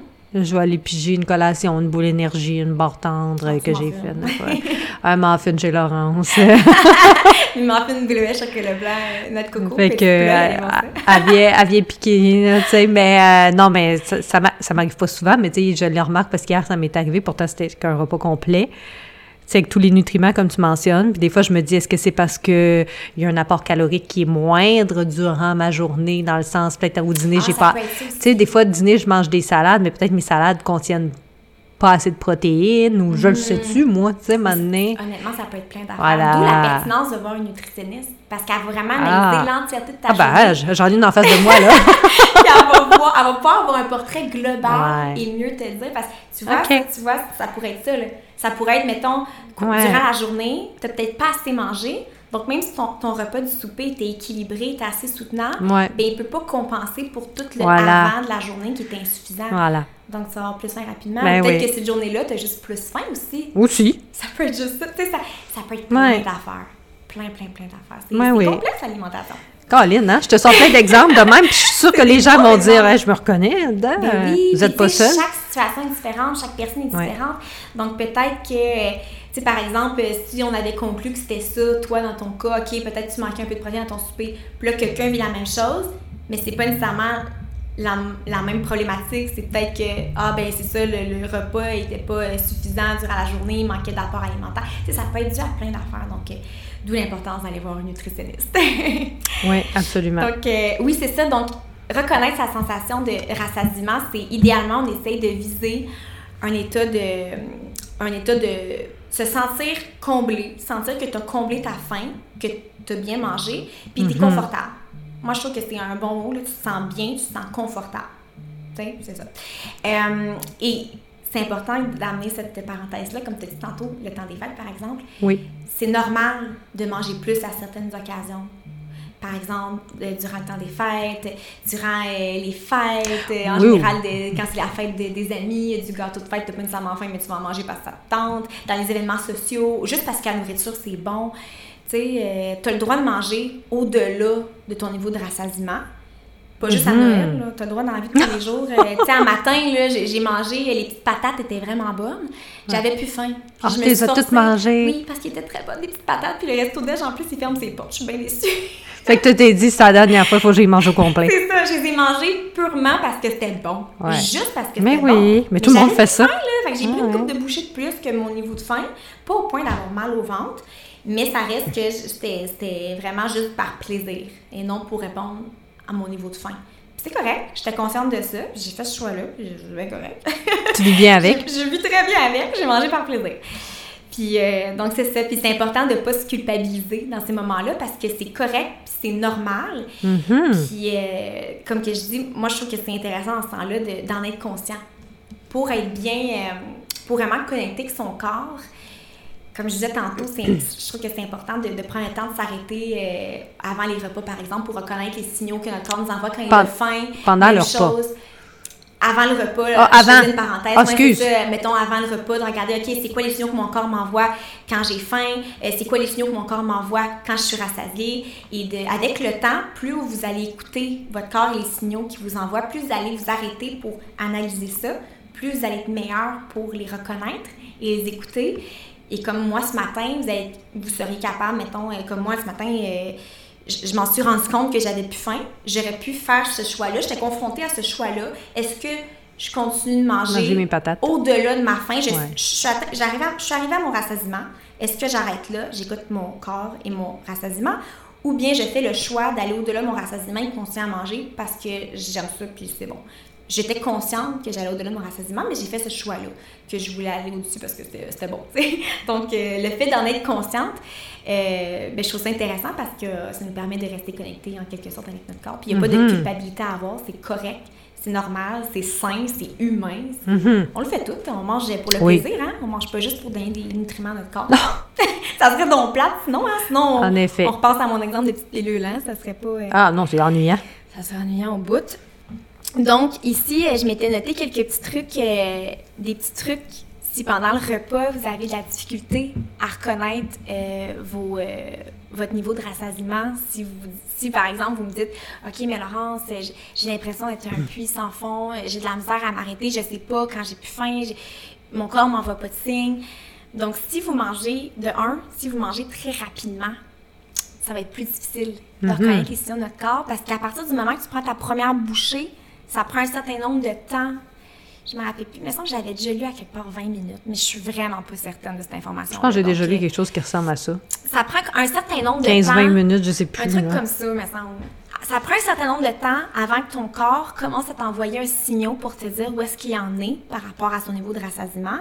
Donc, si tu manges super rapidement ton assiette en 5 minutes, puis tu es allé au-delà de ta faim, ça va prendre un certain quelques minutes de plus pour que ton corps te dise Oh mon Dieu, pour que tu ressentes les symptômes de ouf, j'ai trop mangé, j'ai mal au cœur, là je le ressens.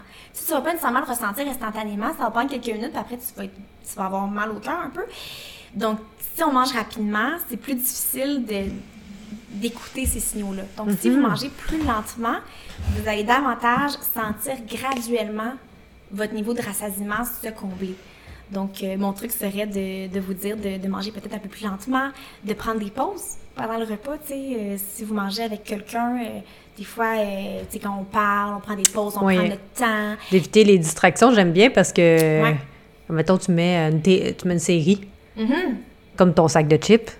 Des fois, tu manges, mais de façon inconsciente. C'est ça. Puis c'est correct d'avoir des. Tu sais, moi, ça m'arrive, euh, mettons que euh, sur l'heure du dîner, tu sais, je travaille de la maison, fait que je vais checker mon téléphone en même temps. Scroller. C'est correct, c'est ça, d'avoir des distractions. Mais si vous avez de la difficulté à vous connecter avec votre rassasiement, ça peut être un petit truc, éliminer les distractions, la série télé, comme tu dis, ou le téléphone, parce que notre attention est axée là-dessus et, et moins axée dans ce temps-là sur notre corps. Euh, ça peut être durant le repas aussi de, de s'arrêter puis de se questionner, OK, où est-ce que j'en suis au niveau de mon rassasiement en ce moment? Et aussi, un autre truc que j'aime, c'est questionner sur le goût de la nourriture. Parce que souvent, quand tu as très faim, je sais pas si tu as déjà remarqué ça, quand tu as très très faim, mettons ce matin, j'avais faim, euh, les premières bouchées sont tout le temps meilleures. Tu sais, c'est comme plus satisfaisant et plus, une fois que tu es rassasié, puis que tu peux Ça manger, devient ordinaire. Ça peut devenir plus ordinaire le goût. Oui. Donc, ah, tu peux analyser ça. Ah, qu'est-ce que ça goûte en ce moment? Est-ce que c'est aussi bon qu'au début ou je me rends compte que j'ai l'impression que ça goûte moins bon? Ça peut être un petit truc pour vous dire, euh, pour vous aider à, à vous situer au niveau de votre niveau de rassasiement. OK, j'aime bien.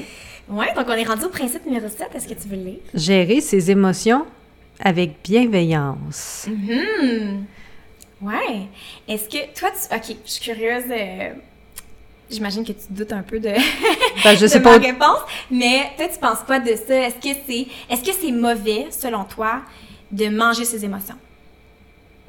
Non, parce que ça m'arrive encore. Mhm. Je, je mentirais si je dirais que ça m'arrive jamais puis que j'ai- je suis, to- je suis euh, top moumoute. Yes, numéro un! Non, ça m'arrive de, de manger mes émotions euh, encore. Euh, j'ai de la peine, j'ai du stress, de l'anxiété, euh, nervosité, de la joie, pff, it, là. Je te nomme des séries d'émotions. Mais euh, oui, oui. Comme Oui. tout le monde, je suis humaine. Je mange mes émotions. euh, je suis dans ma semaine. ben, Mhm. ça se peut que Des fois, là, les, les émotions peuvent être un peu sont plus à fleur de temps-là. peau. Fait que oui, je mangeais mes émotions. Mhm. Tu sais, au même titre que je vais peut-être avoir plus faim aussi Mhm. cette semaine-là.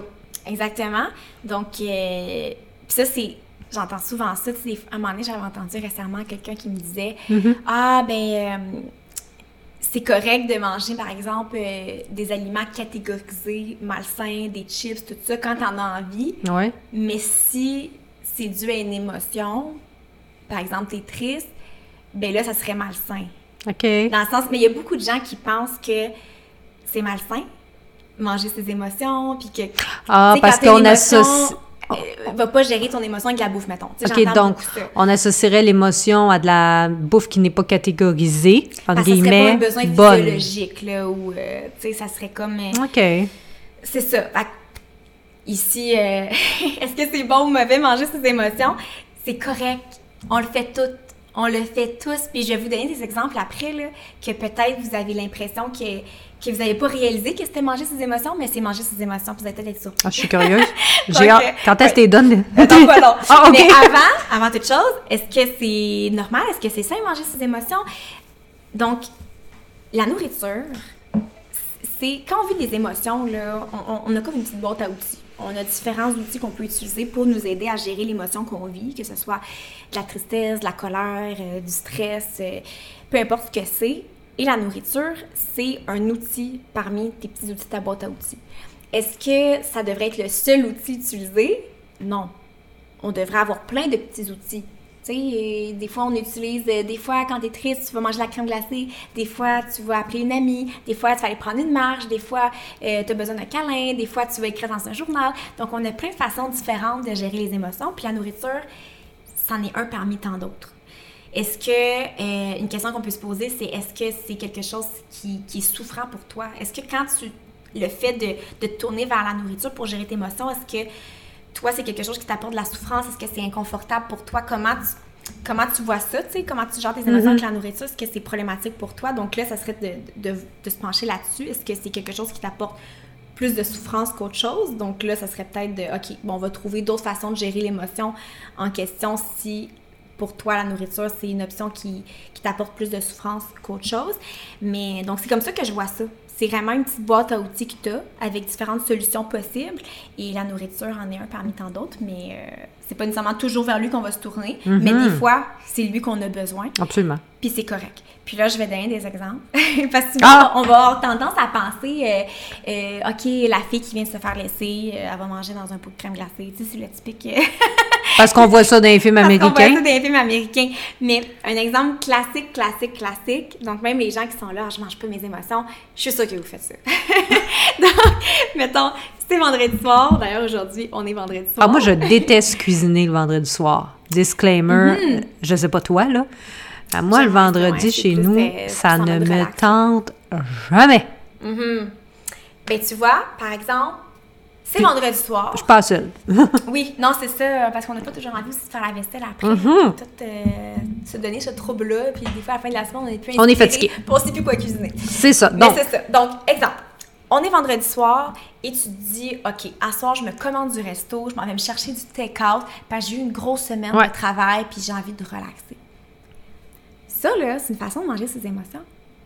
Parce que tu as eu une ah bon? grosse semaine. Ah, parce que, OK. Tu as eu une grosse semaine de travail puis tu as envie d'avoir du réconfort avec de la nourriture. Tu sais, tu as une grosse semaine, puis tu as envie de te réconforter après une grosse semaine de travail. Non, non, je comprends. Et t'apporter du réconfort avec de la nourriture. C'est une façon, en quelque sorte, d'aller chercher. C'est une façon, en quelque sorte, de manger ses émotions. Moi, non, moi, je trouve pas. Moi, c'est une façon de m'alléger mon horaire. Mais ça peut être, ça peut être aussi. La raison derrière peut être autre chose. Parce que je me sens pas coupable, tu comprends? Admettons, je vais oh, me chercher. Mais manger ses émotions, c'est pas ça. Admettons, je, me, je, je, me fais livrer du Saint-Hubert. Bon, je vais prendre les, les, petits filets de poulet végé avec les frites. Mm -hmm. Ou la, la salade Bangkok, je dis n'importe quoi. C'est les deux que je prends habituellement. Hey, je suis heureuse dans mon cœur. Ça me fait vraiment plaisir, là. Je mange pas... Je mange peut-être mon émotion dans le sens que je suis fatiguée de ma semaine, puis... Euh... Parce que souvent... Tu sais... par exemple, pourquoi tu commanderais pas euh, une salade en take-out? Tu t'évites la vaisselle? Oui. Avoue ma face de genre l'air de dire non, j'ai pas envie de manger de salade. Une réflexion pour voir. Non, non, je vois, ton, je vois où tu vas en venir, puis t'as as raison. Au final, pourquoi tu as, envie de manger plus la, la frite puis euh, mm -hmm, les filets de poulet végé que de la salade dans mm -hmm. take-out? Puis c'est ah, aussi oui. une question de préférence et tout. Oui, oui. Hein. Mais parce que souvent, quand on a besoin de réconfort, on va se tourner vers des aliments un peu plus gras, par exemple. Je pense que notre corps aime ça. mais oui, mais c'est parce que c'est réconfortant. Ouais. Donc, souvent, quand on a eu une grosse semaine difficile, puis ouais. on a envie de, tu sais, de, ah, à soir, je vais pas faire de cuisine. Pas de vaisselle. J'ai envie de pas de ouais. vaisselle, c'est le côté pratique aussi. Mais tu as envie de te réconforter de ta semaine et d'avoir une bonne pizza, un bon petit poulet du chez Benny. Bon, tu sais, c'est aussi un peu d'aller chercher ce besoin-là de réconfort. Donc, c'est une façon de okay. manger l'émotion. Puis attention, ici, je dis pas que c'est mauvais, là. C'est non, non, non, tu nommes une c'est façon. normal et c'est bon manger ses émotions parce que ça répond à un besoin. Puis, tu sais, il faut pas que ça soit tout le temps l'outil utilisé dans ta petite boîte à outils. Puis après, je vais vous, je vais vous montrer un petit, euh, des petites questions qu'on peut se poser pour déterminer est-ce que je devrais me tourner vers la nourriture ou pas. Mais c'est simple, c'est normal. Mais c'est juste pour faire réaliser à quel point on mange plus souvent vos émotions qu'on qu le pense. Euh, par exemple, j'avais un autre exemple. Euh, manger, euh, manger un gâteau de fête aux anniversaires. Tu sais, tu vas pas nécessairement manger euh, parce que tu as faim, tu sais, mettons, tu pas faim, tu t'en vas à la fête d'un ami, il y a un gâteau de fête. Tu, tu peux juste manger parce que tu es joyeux, tu te sens festif, puis tout le monde est rassemblé, c'est un événement social, puis tu vas juste manger parce que tu es content, puis c'est un événement social. Absolument. festif. Donc, des fois, c'est pas, c'est pas toujours, le lien n'est pas toujours aussi évident et clair que j'ai de la peine parce que j'ai coulé un examen, fait que je vais manger de la crème glacée. Tu sais, j'ai l'impression qu'on associe tout le temps les mêmes, Mhm. des liens très faciles, très directs Oui. qu'on peut faire. Mais c'est, par exemple, un autre exemple que, auquel je pense, après, mettons, une compétition de, de soccer. T'as un petit garçon, il y a une compétition de soccer, l'équipe a gagné. Tout le monde est content, ils festoient, ils s'en vont célébrer, puis ils s'en vont chercher une crème glacée. Une crème glacée. À crèmerie classique, Ouais. hein? Classique. T'as pas nécessairement faim. Tu peux avoir faim, là. Mais tu peux aussi juste manger la crème glacée parce que t'es es fier, t'es heureux, puis tu veux célébrer. Ah Donc, oui. t'es dans un état de. Comment je peux bien. Tu veux. euh, Ben, euphorique un c'est comme une là, t'es récompense. heureux, c'est une récompense. Une récompense, On, leur donne, on pourrait leur donner une pomme, mais ça ferait pas le même effet. Ben non, c'est ça. Donc, la nourriture à ce moment-là, cette ouais, à situation-là, récompense. c'est comme ton trophée. Ouais. C'est ta récompense d'avoir gagné le, Le match. le tournoi. Mais là, tu sais, si on n'est pas pour manger, tu sais, si on était anti-manger ses émotions, dirais-tu à ton, ton petit garçon, ah non, mais attends, as-tu faim pour la crème glacée? Non, non, non. Une La pomme et c'est nourriture tout. n'est pas une récompense, tu oui, les aliments devraient pas, là, c'est un autre sujet, là, utiliser la nourriture comme récompense. Mais bref, mais dans le sens que, tu sais, on mange beaucoup plus nos émotions qu'on le pense. Ok. C'est omniprésent un peu partout. C'est correct, c'est sain, c'est normal. Tu sais, je veux juste comme Ben, tu, tu me, ce message-là. là. tu me l'apprends aujourd'hui. Je, je pensais pas que les vendredis, je mangeais mes émotions, mais Caroline de bien. euh, C'est une façon, en quelque sorte. Non, tu non, non, c'est Ça peut correct. être un ensemble de raisons, comme Oui. ça peut être des préférences alimentaires, le côté pratique, le, le fait de pas vouloir faire de la vaisselle. C'est un- ça peut être un ensemble de choses, mais il y a un certain besoin qui est comblé au niveau du Ouais. réconfort Et- qui est associé. tu. Et donc, toi, tu as mentionné qu'on pouvait se questionner? Mhm, Oui, c'est ça. Donc, quand vous vivez une émotion, déterminez, OK, c'est quoi l'émotion d'un que je vis en ce moment? Est-ce que c'est de la colère? Est-ce que c'est de la tristesse? Est-ce que je suis stressée? Est-ce que... Donc, qu'est-ce que c'est que je vis? C'est quoi la source? Tu sais, pour bien comprendre ce que tu vis, donc de trouver la... OK, je suis triste. Pourquoi tu es triste? Qu'est-ce qui se passe? Donc, de se questionner, puis après, de se demander, OK, maintenant, je sais que je suis triste parce que j'ai j'ai coulé un examen. Qu'est-ce que j'ai besoin en ce moment? Est-ce que j'ai besoin de, de bouger? Pour faire sortir la tristesse? Est-ce que j'ai besoin d'aller prendre une marche euh, pour justement bouger? Est-ce que j'ai besoin de me confesser, de parler, d'avoir une oreille attentive, donc d'appeler une amie, d'aller voir une amie? Est-ce que j'ai besoin de, de pleurer dans mon lit toute la soirée, de me changer les idées en écoutant un film? Est-ce que j'ai besoin euh, de manger un aliment qui m'apporte du plaisir? Ça va me réconforter puis ça va me faire du bien. Donc, c'est d'analyser ces différents c'est quoi les possibilités qui s'offrent à moi, de quoi j'ai besoin en ce moment, puis de se demander, OK, si je, je me tourne vers la nourriture, est-ce que si je ressens le besoin d'aller chercher le réconfort avec la nourriture, est-ce que ça va me faire du bien? Ça va-tu apaiser l'émotion que j'ai en ce moment? Donc, c'est de se questionner, puis de, de faire un choix en- selon les options qui s'offrent à soi. Puis il n'y a pas de, de mauvaise ou de bonne réponse. Des fois, tu vas Non. avoir en- envie d'aller parler avec une amie. Des fois, tu vas avoir envie de manger de la crème glacée. Des fois, tu vas vouloir te coucher en boule avec ton chien ou avec ton chum. Oui. c'est ça long. Donc, euh, c'est ça. On a différents outils dans notre boîte à outils de gestion d'émotions. Puis euh, J'aime ça. c'est normal et c'est sain, manger ses émotions. Arrêtons de se sentir coupable par rapport à ça. Puis j'aime tellement pas le discours culpabilisant que souvent on entend par rapport à ça. Oui. Fait que c'est ça. C'est normal, on le fait tout. Donc, en gros, on respecte notre corps. Mhm. On se respecte, c'est vraiment ça. Donc, on respecte. numéro 8. Ben, c'est ça, on respecte notre corps. Ah, OK! On respecte notre corps. Ben, en gros, c'est parce que c'était comme une suite logique. Oui. On respecte notre corps en prenant conscience des fonctions que celui-ci accomplit pour nous. Oui, oui, c'est ça. Ben en fait, c'est ça, principe numéro 8, respecter son corps. Ça peut être difficile, hein? Quand on, s- quand Oui. s'aime pas, hein? Quand, quand on n'est pas bien avec nous-mêmes, on a une image corporelle plus négative, ça peut être euh, respecter son corps, euh, ça peut être une chose difficile à faire. Donc, qu'est-ce qui peut aider? C'est de prendre conscience de tout ce que notre corps nous permet d'accomplir au quotidien. Puis une fois qu'on est consciente de qu'est-ce que notre corps nous permet de vivre au quotidien, ben c'est plus facile de le respecter. À partir du moment de... Tu sais, si tu as tendance à te regarder dans le miroir, puis tu te traites de nom, puis tu te dis « Ah, j'aime pas mes hanches, puis j'aime pas Oh ça, puis je changerais ça, puis blablabla. » Là, on respecte pas notre corps quand on fait ça. Non. Mais si à la place, tu te regardes dans le miroir, puis tu te dis « Hum, ces jambes-là là, me permettent de courir dans le cours avec mon garçon. Ce ventre-là a porté la vie quatre fois. oui, ces bras-là me permettent de soulever des, des poids lourds. Tu sais, de, de prendre conscience, toutes les actions que tu fais au quotidien ou dans une Ah, année, dans, dans ta vie, tous ces trucs-là que tu aimes faire, tu sais, t'aimes-tu danser, t'aimes-tu courir, t'aimes-tu ramper au sol avec ton chien ou avec ton enfant, tous ces petits trucs-là, c'est ton corps qui te permet de, de le faire, c'est ton véhicule, c'est lui qui te permet d'être physiquement, de, de bouger physiquement, tu sais, dans ce monde.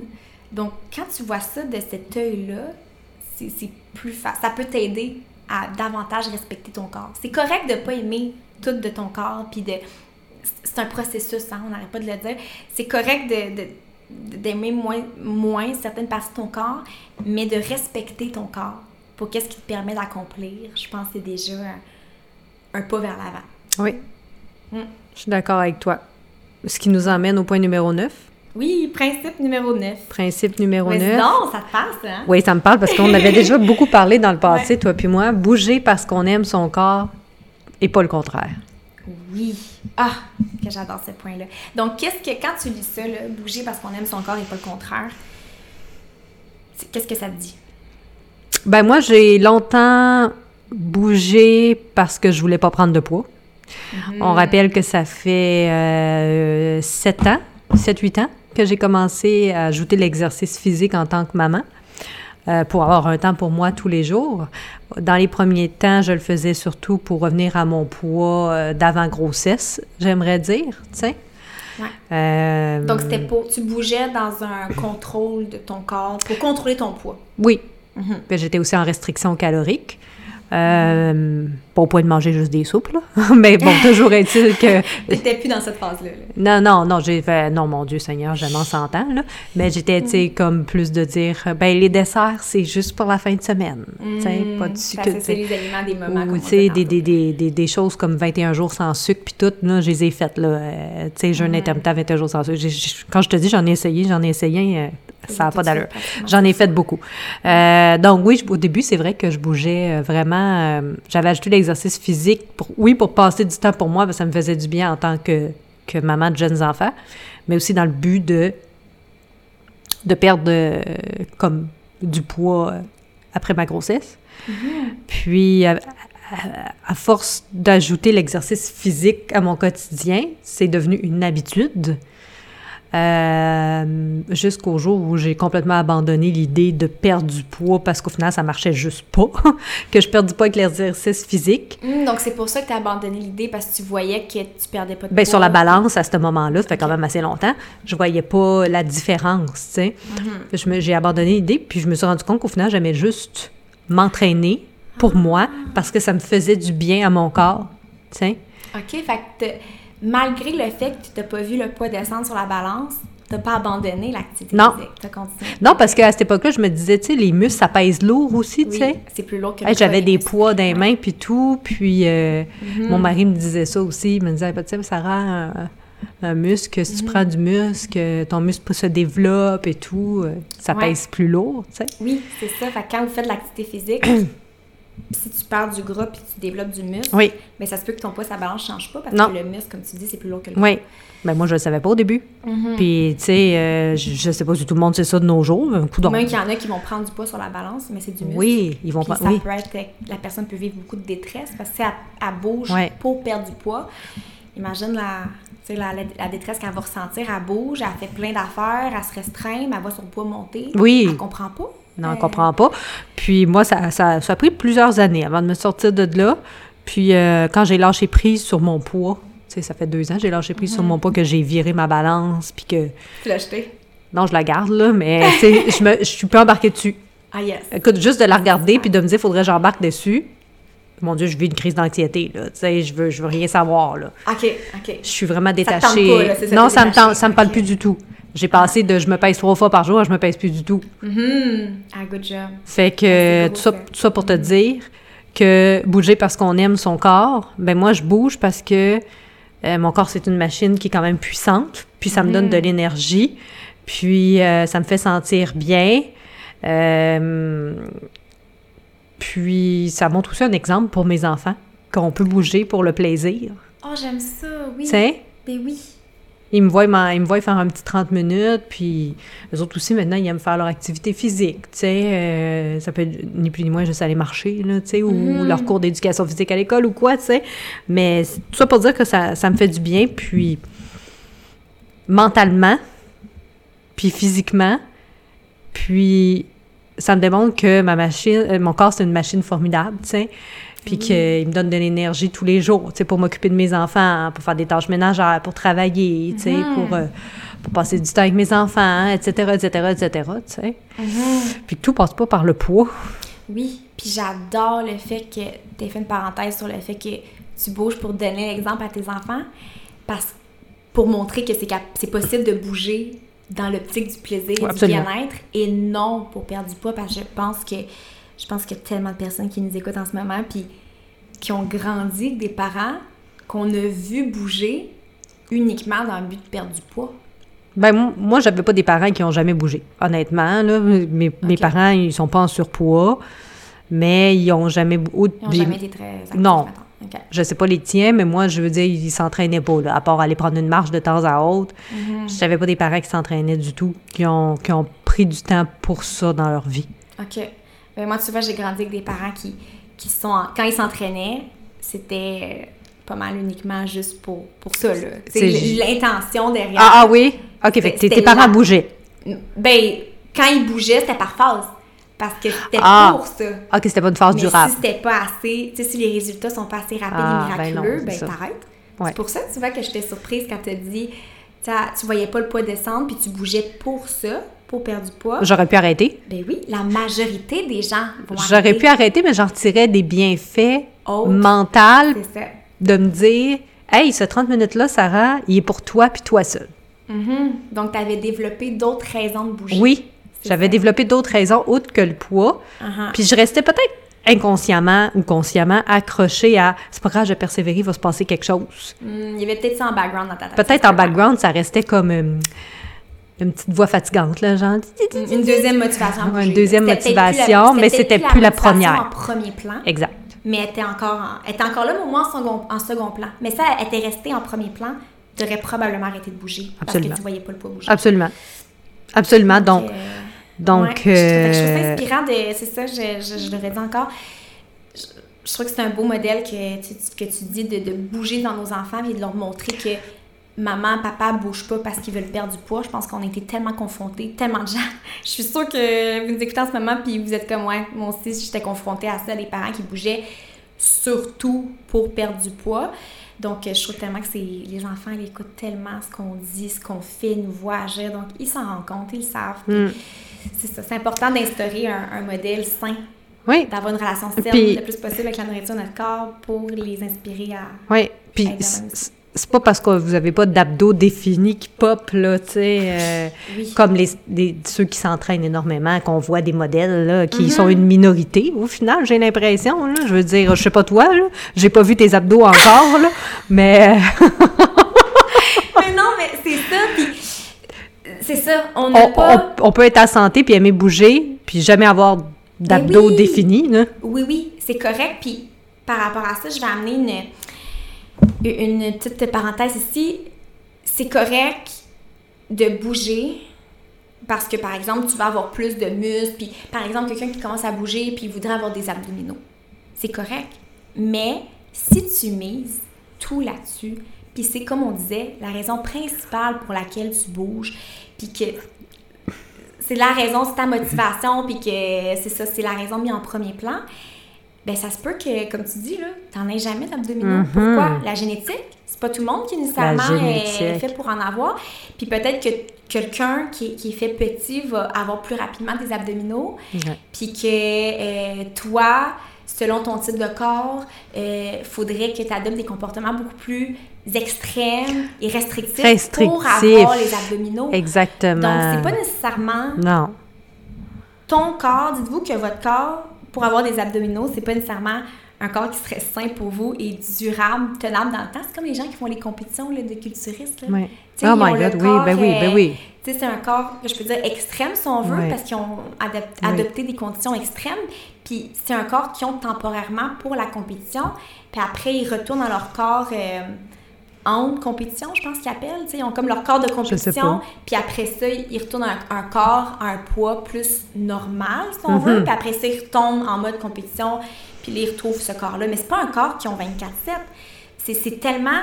Tu peux pas. euh, tu sais, c'est pas des comportements, des habitudes euh, qui sont tenables dans le temps. Non. Tu sais, c'est quand toute ta vie tourne autour de, de ça, de travailler fort pour maintenir ce, corps-là, ben c'est pas, c'est. C'est pas un corps qui est nécessairement euh, sain et pas parce que quelqu'un a un type de corps et que c'est sain sur lui que ça serait sain sur vous. Donc, euh, donc c'est ça. Donc, c'est de dresser, comme tu disais, de dresser une liste d'avantages.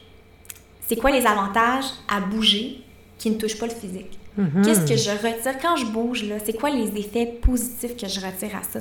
Est-ce que ça t'aide à gérer ton, ton stress? Tu sais, à sortir le méchant, gérer le stress, les sentiments La gestion, de la gestion du sommeil aussi, La ça peut t'aider la Oui. nuit? Moi, ça m'aide en tout cas. Oui, ben, la gestion du sommeil. euh, si tu bouges le matin, ça peut t'aider à te concentrer mieux dans le jour, à être plus Mhm. productif, plus concentré, plus motivé. Euh, Il y a tellement de bienfaits associés à bouger, c'est de voir qu'est-ce qui ne touche pas le physique. De, de, de concentrer, de focuser sur ça, en fait, sur les avantages qu'on a à bouger qui ne touchent pas le physique. Pourquoi qui ne touchent pas le physique? Parce que je le rappelle, on n'a pas de contrôle sur le physique. Donc, tu pourrais bouger euh, tu sais, fréquemment, régulièrement, mais on ne sait pas ton corps qu'est-ce qui va en être. Tu vas-tu euh, euh, perdre du poids? Tu vas-tu euh, prendre du poids sur la balance parce que tu, tu vas gagner en muscle? Tu vas-tu avoir des abdominaux? Euh, tu, on ne sait pas, c'est... On, on, on, contrôle, on contrôle pas. on Non. contrôle pas le poids, on contrôle pas le corps. Donc, si tu mets toute ton énergie, ton focus là-dessus, puis tu n'atteins pas le corps que tu t'étais mis en tête, Oui. avant, tu sais, au début de ton défi de commencer à bouger, ben, euh, qu'est-ce qui va arriver? C'est que si tu n'atteins pas ce corps-là rapidement, ben, tu vas arrêter de bouger. Tu seras plus motivé parce que ton objectif, qui est un objectif physique, ne sera pas atteint rapidement, donc tu vas te décourager, Oui. tu vas arrêter de bouger. Absolument. Tandis que si tu focuses sur les avantages que tu t'es déjà... Le plaisir, Le plaisir. le temps pour soi. Oui, oui, le sentiment de bien-être, Ouais. la gestion du stress, du sommeil, la concentration pour mieux travailler. Si tu focuses là-dessus, Les c'est tous des bienfaits que tu ressens instantanément quand tu, tu bouges. Ben, je veux dire, tu atteins ces, ces, ces avantages-là à chaque fois que tu Absolument. bouges. C'est pas comme un, objectif physique que tu, Ouais. tu contrôles pas ça. Non, c'est des, bien, des bienfaits immédiats à chaque fois. Oui, c'est ça. En tout cas, moi, je trouve, là, pour m'entraîner depuis 7-8 ans, tous les...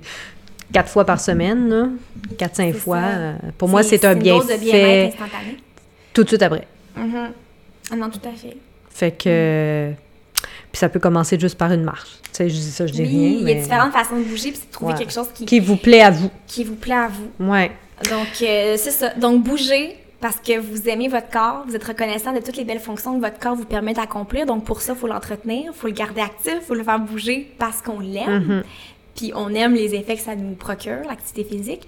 Et non bouger parce qu'on n'aime pas notre corps puis qu'on essaie de le changer Mhm. à- avec l'activité physique. Donc, c'est une nuance qui est importante euh, à avoir. Puis, vous allez avoir tellement plus de plaisir à bouger si vous bougez, si vous bougez dans le plaisir, tandis que si vous bougez dans la culpabilité, puis dans euh, ah j'aime pas mon corps, je me sens coupable, puis je veux changer, c'est moins le fun de bouger dans ce temps-là. Ouais. T'as raison. Donc voilà. Dernier principe, principe numéro 10, est-ce que tu veux le lire? Oui. Honorer sa santé. Oui. Donc, Donc, honorer sa santé. faire des choix. Là, tu l'as noté, puis je vais le lire, parce que j'aime bien ta Ah, mais j'ai phrase. écrit en. Ouais, t'as écrit plusieurs comme sous-points aussi, mais t'as écrit on fait des choix alimentaires pour satisfaire les envies et le plaisir de manger, mais aussi pour euh, ça doit être pour nos clair, besoins de notre corps. Écrit en mots-clés pour que je me comprenne. Vas-y donc, parle donc à ma place. ça va être plus clair. Donc, honorer sa santé. Donc, la santé, là, il n'y a pas juste la santé physique. Il y a la santé physique, il y a la santé mentale, il y a la santé financière, la santé sociale, la santé émotionnelle. Il y a toutes les sphères de la santé. Donc, avec l'alimentation intuitive, j'ai l'impression que les gens associent beaucoup ça à tu manges pour ta santé mentale. Tu sais, tu manges des aliments qui te font plaisir, euh, qui, qui, qui t'apportent du- d'une satisfaction euh, de manger des aliments, euh, des aliments plaisir. Puis des fois, les gens pensent qu'avec l'alimentation intuitive, euh, on se préoccupe pas de la santé physique. Tu sais, que justement, comme tantôt, on mangeait de la crème glacée puis de la pizza puis tout ça. Euh, vraiment pas. Donc, ce principe-là, honorer sa santé, c'est honorer sa santé à tous les niveaux. Donc, oui, manger des aliments, faire des choix alimentaires qui nous donne du plaisir, donc qui nous Mhm. amène euh, du plaisir à manger, qui satisfait nos, nos envies, mais c'est aussi de répondre aux besoins physiologiques et nutritionnels de notre corps. Donc, de manger des trucs qui nous fait du bien à notre corps. Oui. Donc, aussi des, de la nourriture euh, qui, qui est bonne pour notre santé physique. Donc, Oui. manger pour notre santé physique et mentale, en fait. Oui. Donc, on met pas de côté euh, la santé physique ici, là, vraiment Non. pas. Puis d'ailleurs, on, on va s'aligner sur... euh, je vais parler euh, maintenant des impacts de l'alimentation intuitive, justement, sur la santé physique et mentale, selon la science. Donc, qu'est-ce que la littérature scientifique dit par rapport à, ça? Tu sais, c'est bien beau euh, manger selon nos envies et tout, mais qu'est-ce que la science en dit? Est-ce que c'est bénéfique? Est-ce que les gens qui adoptent l'alimentation intuitive ont une moins bonne santé physique? Est-ce qu'ils ont une moins bonne santé mentale? Est-ce que qu'est-ce qu'il y en est? OK. Donc ici, je me référais à mon livre, donc euh, à mon livre de recettes, euh, Libre de manger. Au début de mon livre, il y a une section plus éducative. euh, D'ailleurs, je fais une petite plug ici. si c'est un épisode que vous aimez, puis que c'est un sujet que vous voudrez lire euh, davantage, ben, mon livre, c'est pas un livre... euh, il y a des livres beaucoup plus euh, complets en alimentation intuitive euh, sur le sujet. Euh, mais il y a comme une petite euh, introduction, si on veut, par rapport à l'alimentation intuitive au début de mon livre. là. Donc, euh, c'est ça. Si ça vous intéresse, euh, il y a ça au début de mon livre. Donc ici, je me réfère à la section l'alimentation intuitive selon la science dans mon livre parce que euh, j'ai dressé une petite liste euh, des avantages selon la littérature scientifique qui euh, a été euh, mais qui ont fait des associations en fait avec Mhm. l'alimentation intuitive. Donc c'est quoi les avantages de l'alimentation intuitive que la littérature scientifique a constaté? Donc ici, donc je vous les énumère. Donc ils ont constaté que les gens avaient une meilleure appréciation de leur image corporelle, donc une meilleure relation avec, le- avec leur corps. Les gens avaient une meilleure gestion de leurs émotions, donc une gestion positive de leurs émotions, une meilleure estime de soi, une attitude plus optimiste, une vie perçue comme étant plus satisfaisante. Je le trouve intéressant, lui, une vie perçue comme étant plus satisfaisante, une meilleure résistance psychologique. Donc, la personne avait de meilleures capacités à gérer des événements stressants et transformer, euh, en transformant pardon, des situations négatives en situations d'apprentissage, une plus grande motivation à bouger et à être actif, parce qu'on bouge pour le plaisir, donc ça fait du sens tout ça, une meilleure capacité à faire preuve d'autocompassion, une plus grande capacité d'interoception, ça c'est la capacité à détecter les signaux internes de notre corps. Donc les personnes sont plus alignées avec leur corps puis à l'écoute avec les signaux de faim et de rassasiement que le corps envoie. Donc je trouve ça super intéressant. Et euh, à l'inverse, l'alimentation intuitive est associée à moins de comportements alimentaires troublés, moins de restrictions alimentaires et moins de pression sociale d'être mince. Ah, et moins d'intériorisation d'un idéal de minceur. Donc, les personnes qui adoptent l'alimentation intuitive sont moins concentrées à correspondre aux idéaux de beauté réalistes de la société. Mhm. Donc, je trouve ça vraiment intéressant. Ça montre comme quoi que quand tu fais la paix avec ton corps, quand tu fais la paix avec la nourriture, ben, tu as une meilleure relation avec ton corps, tu as une meilleure relation avec euh, la nourriture, tu as moins de compulsions alimentaires, moins de restrictions, tu as une vie plus satisfaisante. Euh, donc, je trouve ça super intéressant. Et également, au-delà de ça, au niveau de la santé physique, qu'est-ce qu'il y en est? On a constaté aussi une amélioration au niveau des indicateurs de santé, donc une meilleure pression artérielle, un meilleur taux de cholestérol sanguin, des meilleures habitudes alimentaires. Ils ont constaté que les gens de, qui, qui faisaient partie de l'étude, les gens qui pratiquaient l'alimentation intuitive versus les gens qui ne pratiquaient pas l'alimentation intuitive avaient un poids plus stable et durable. Et euh, c'est également l'alimentation intuitive utilisée pour euh, aider, euh, ça peut être utilisé et être utile pour aider les gens qui souffrent de troubles alimentaires et ça peut aider à une guérison qui va davantage perdurer dans le temps. Donc, euh, donc on constate que l'alimentation intuitive, euh, c'est- c'est c'est autant bénéfique sur la santé physique que la santé mentale. Mhm.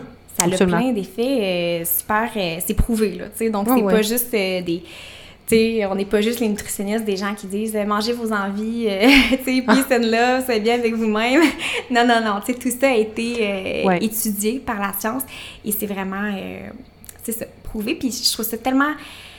Je trouve que ça fait tout son sens. Sais, une fois que tu travailles ton corps, ton corps est le mieux placé pour te dire quoi manger, quand le manger. Donc, une fois que tu travailles avec lui, ça fait tout son sens Ouais. que, que Non, ça mais a t'as des impacts raison. positifs surtout. Oui. Puis je lire ici une petite phrase de que j'avais mis en, en gras dans mon livre, euh, comme plus en évidence parce que je, je la trouvais particulièrement pertinente. Donc, je vais vous la lire. Donc, j'ai écrit Verdict, lorsque vous vous permettez de manger de tout et que vous faites confiance à votre corps pour vous guider, vous ne perdez pas le contrôle de votre alimentation, contrairement à ce qu'on pourrait penser. Hein. Au contraire, vous regagnez votre liberté et vous faites des choix alimentaires diversifiés et bénéfiques pour votre santé physique et mentale.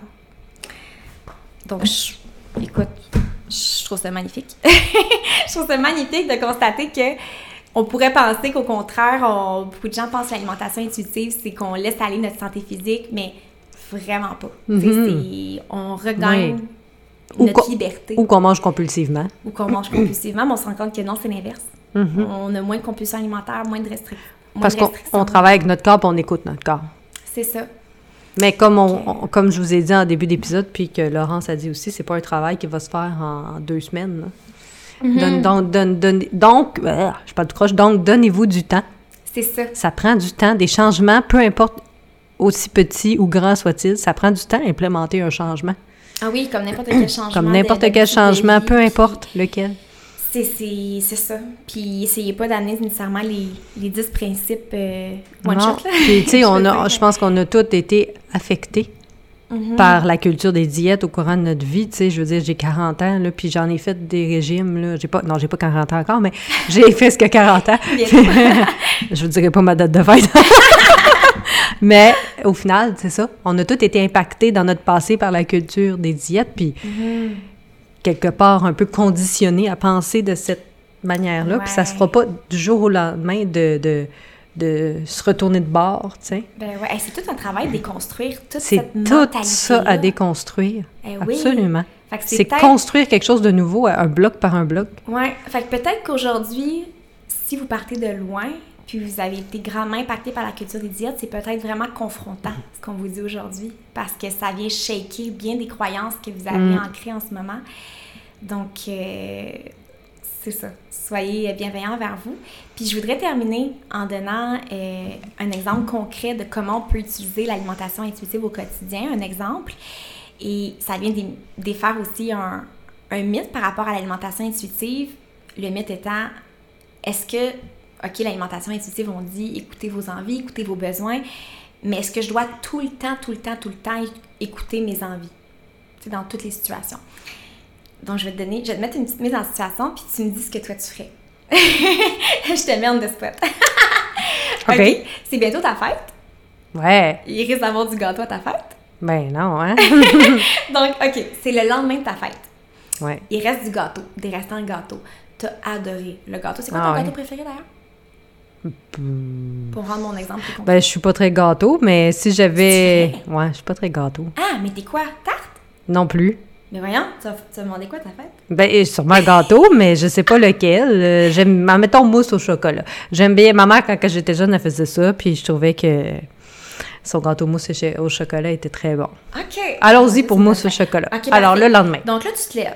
C'est le lendemain de ta fête. Tu te lèves, tu ouvres le frigo déjeuner. Puis là, tu vois les restes de gâteau mousse au chocolat. Et là, tu veux déjeuner avec ton gâteau de fête. Qu'est-ce que tu fais? C'est quoi, les, c'est quoi le flot de pensée? C'est quoi les pensées qui te viendraient en tête? OK, je veux manger du gâteau. C'est quoi la, la réflexion que tu aurais? Ben, la réflexion que j'aurais, c'était, il était vraiment bon, mais je mange pas de gâteau au déjeuner, je vais le manger plus tard dans la journée. Mais pourquoi tu manges pas de gâteau au déjeuner? Parce que j'ai. Ben, pourquoi qu'on mange pas de gâteau au déjeuner ou du spaghetti au déjeuner? Parce que finalement, déjeuner, c'est une action. Déjeuner. On arrête de jeûner après la nuit. Ouais. Euh, donc, on pourrait manger n'importe quoi au déjeuner, en effet. Mhm. Je pourrais manger mon gâteau au déjeuner de fête, comme je pourrais manger mon spaghetti, tu sais. Est-ce que tu le mangerais? Est-ce que tu t'empêcherais? Est-ce que tu...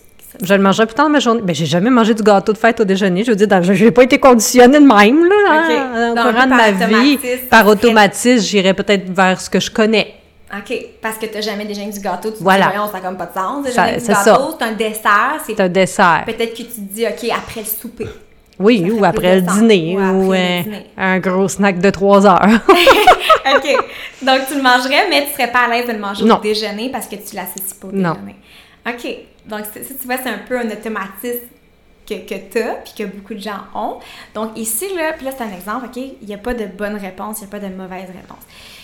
en alimentation intuitive, il y a comme trois facettes à considérer. Il y a l'envie.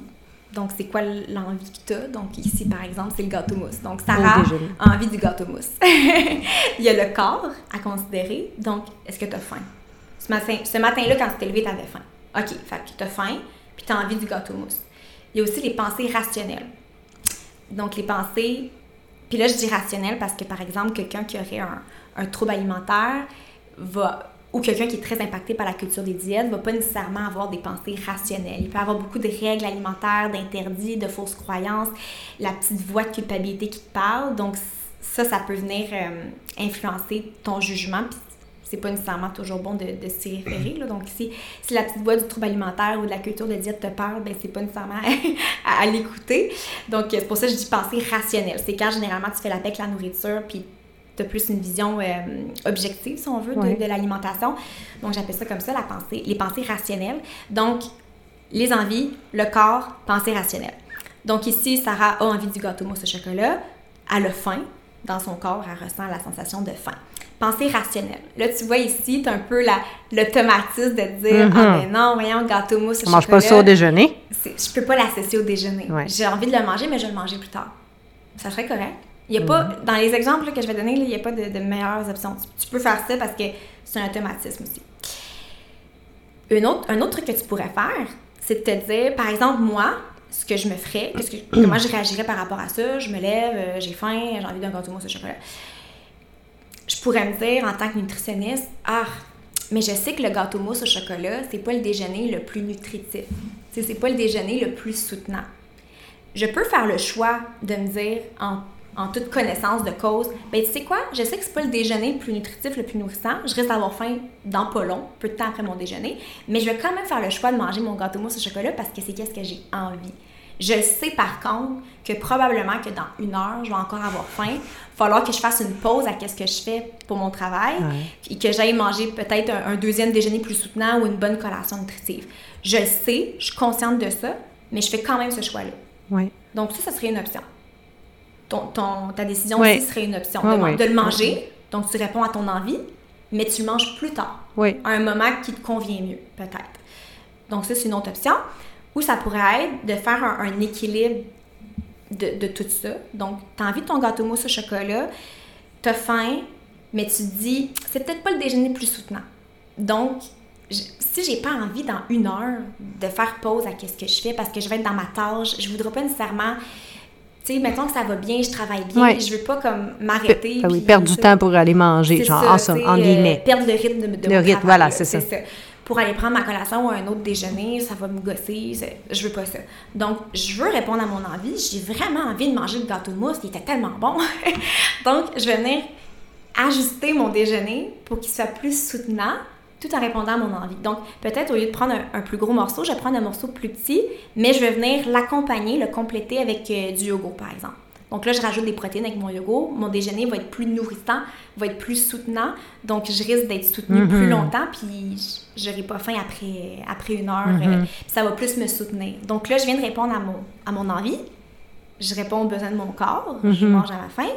Puis, j'ai utilisé mes, mes connaissances en quelque sorte de nutritionniste, je sais que euh, mon déjeuner va être plus soutenant en ajoutant du yogourt, il va être plus rassasiant, puis euh, en même temps, je réponds à mon envie. Donc, c'est un déjeuner qui est un peu plus équilibré, tu sais, on s'entend.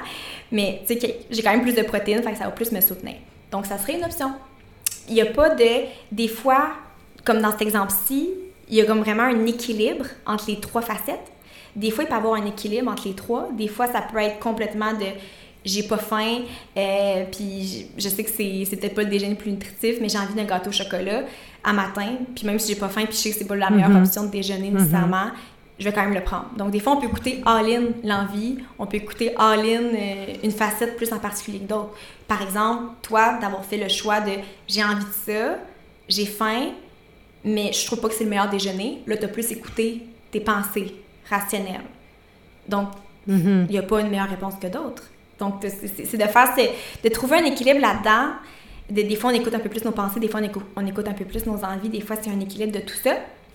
Mais c'est important qu'il y ait quand même généralement un, certain équilibre qui se fait au cours du temps. Dans le mhm. sens, si tu écoutes tout le temps plus tes pensées, euh, rationnel, puis peut-être. euh, ben, ce serait pas rationnel en fait. Tu sais, mettons dans le sens que si tu as envie de ton gâteau mousse au chocolat, mais que tu n'écoutes jamais l'envie, puis tu dis tout le temps Ah, ok, non, je vais me prendre un, un autre déjeuner euh, que j'avais en tête, euh, qui, qui va être. euh, Peu tu manges ton peu importe. Puis là, tu as envie plus tard ton, à ton, Ton gâteau. Ton gâteau, puis tu le prends toujours pas parce que non, j'ai prévu telle affaire pour le souper, puis, ah, puis là, le lendemain, l'envie est encore c'est là. comme les chips. C'est ça. Si il n'y a jamais d'équilibre, puis ça revient au fait que c'est un peu comme si tu balayais l'aspect envie de, des trois sphères, puis tu l'écoutes jamais. Mais si l'envie n'est jamais comblée, mais qu'est-ce qui va arriver? Là, on tombe dans le cycle de restriction et de Ouais. compulsion. Donc, éventuellement, l'envie va se faire de plus en plus forte, puis éventuellement, tu vas craquer. Donc, c'est de trouver un... Ça peut être, comme tu as dit justement, OK, pas au déjeuner, pas là, mais plus tard. Le Mhm. besoin va être comblé, l'envie va être comblée, mais pas à l'instant présent. Ouais. Mais je sais que ce soir, mon envie va être comblée. Mhm. C'est pas comme si tu le repoussais dans trois Non. semaines puis tu avais le temps de craquer entre temps.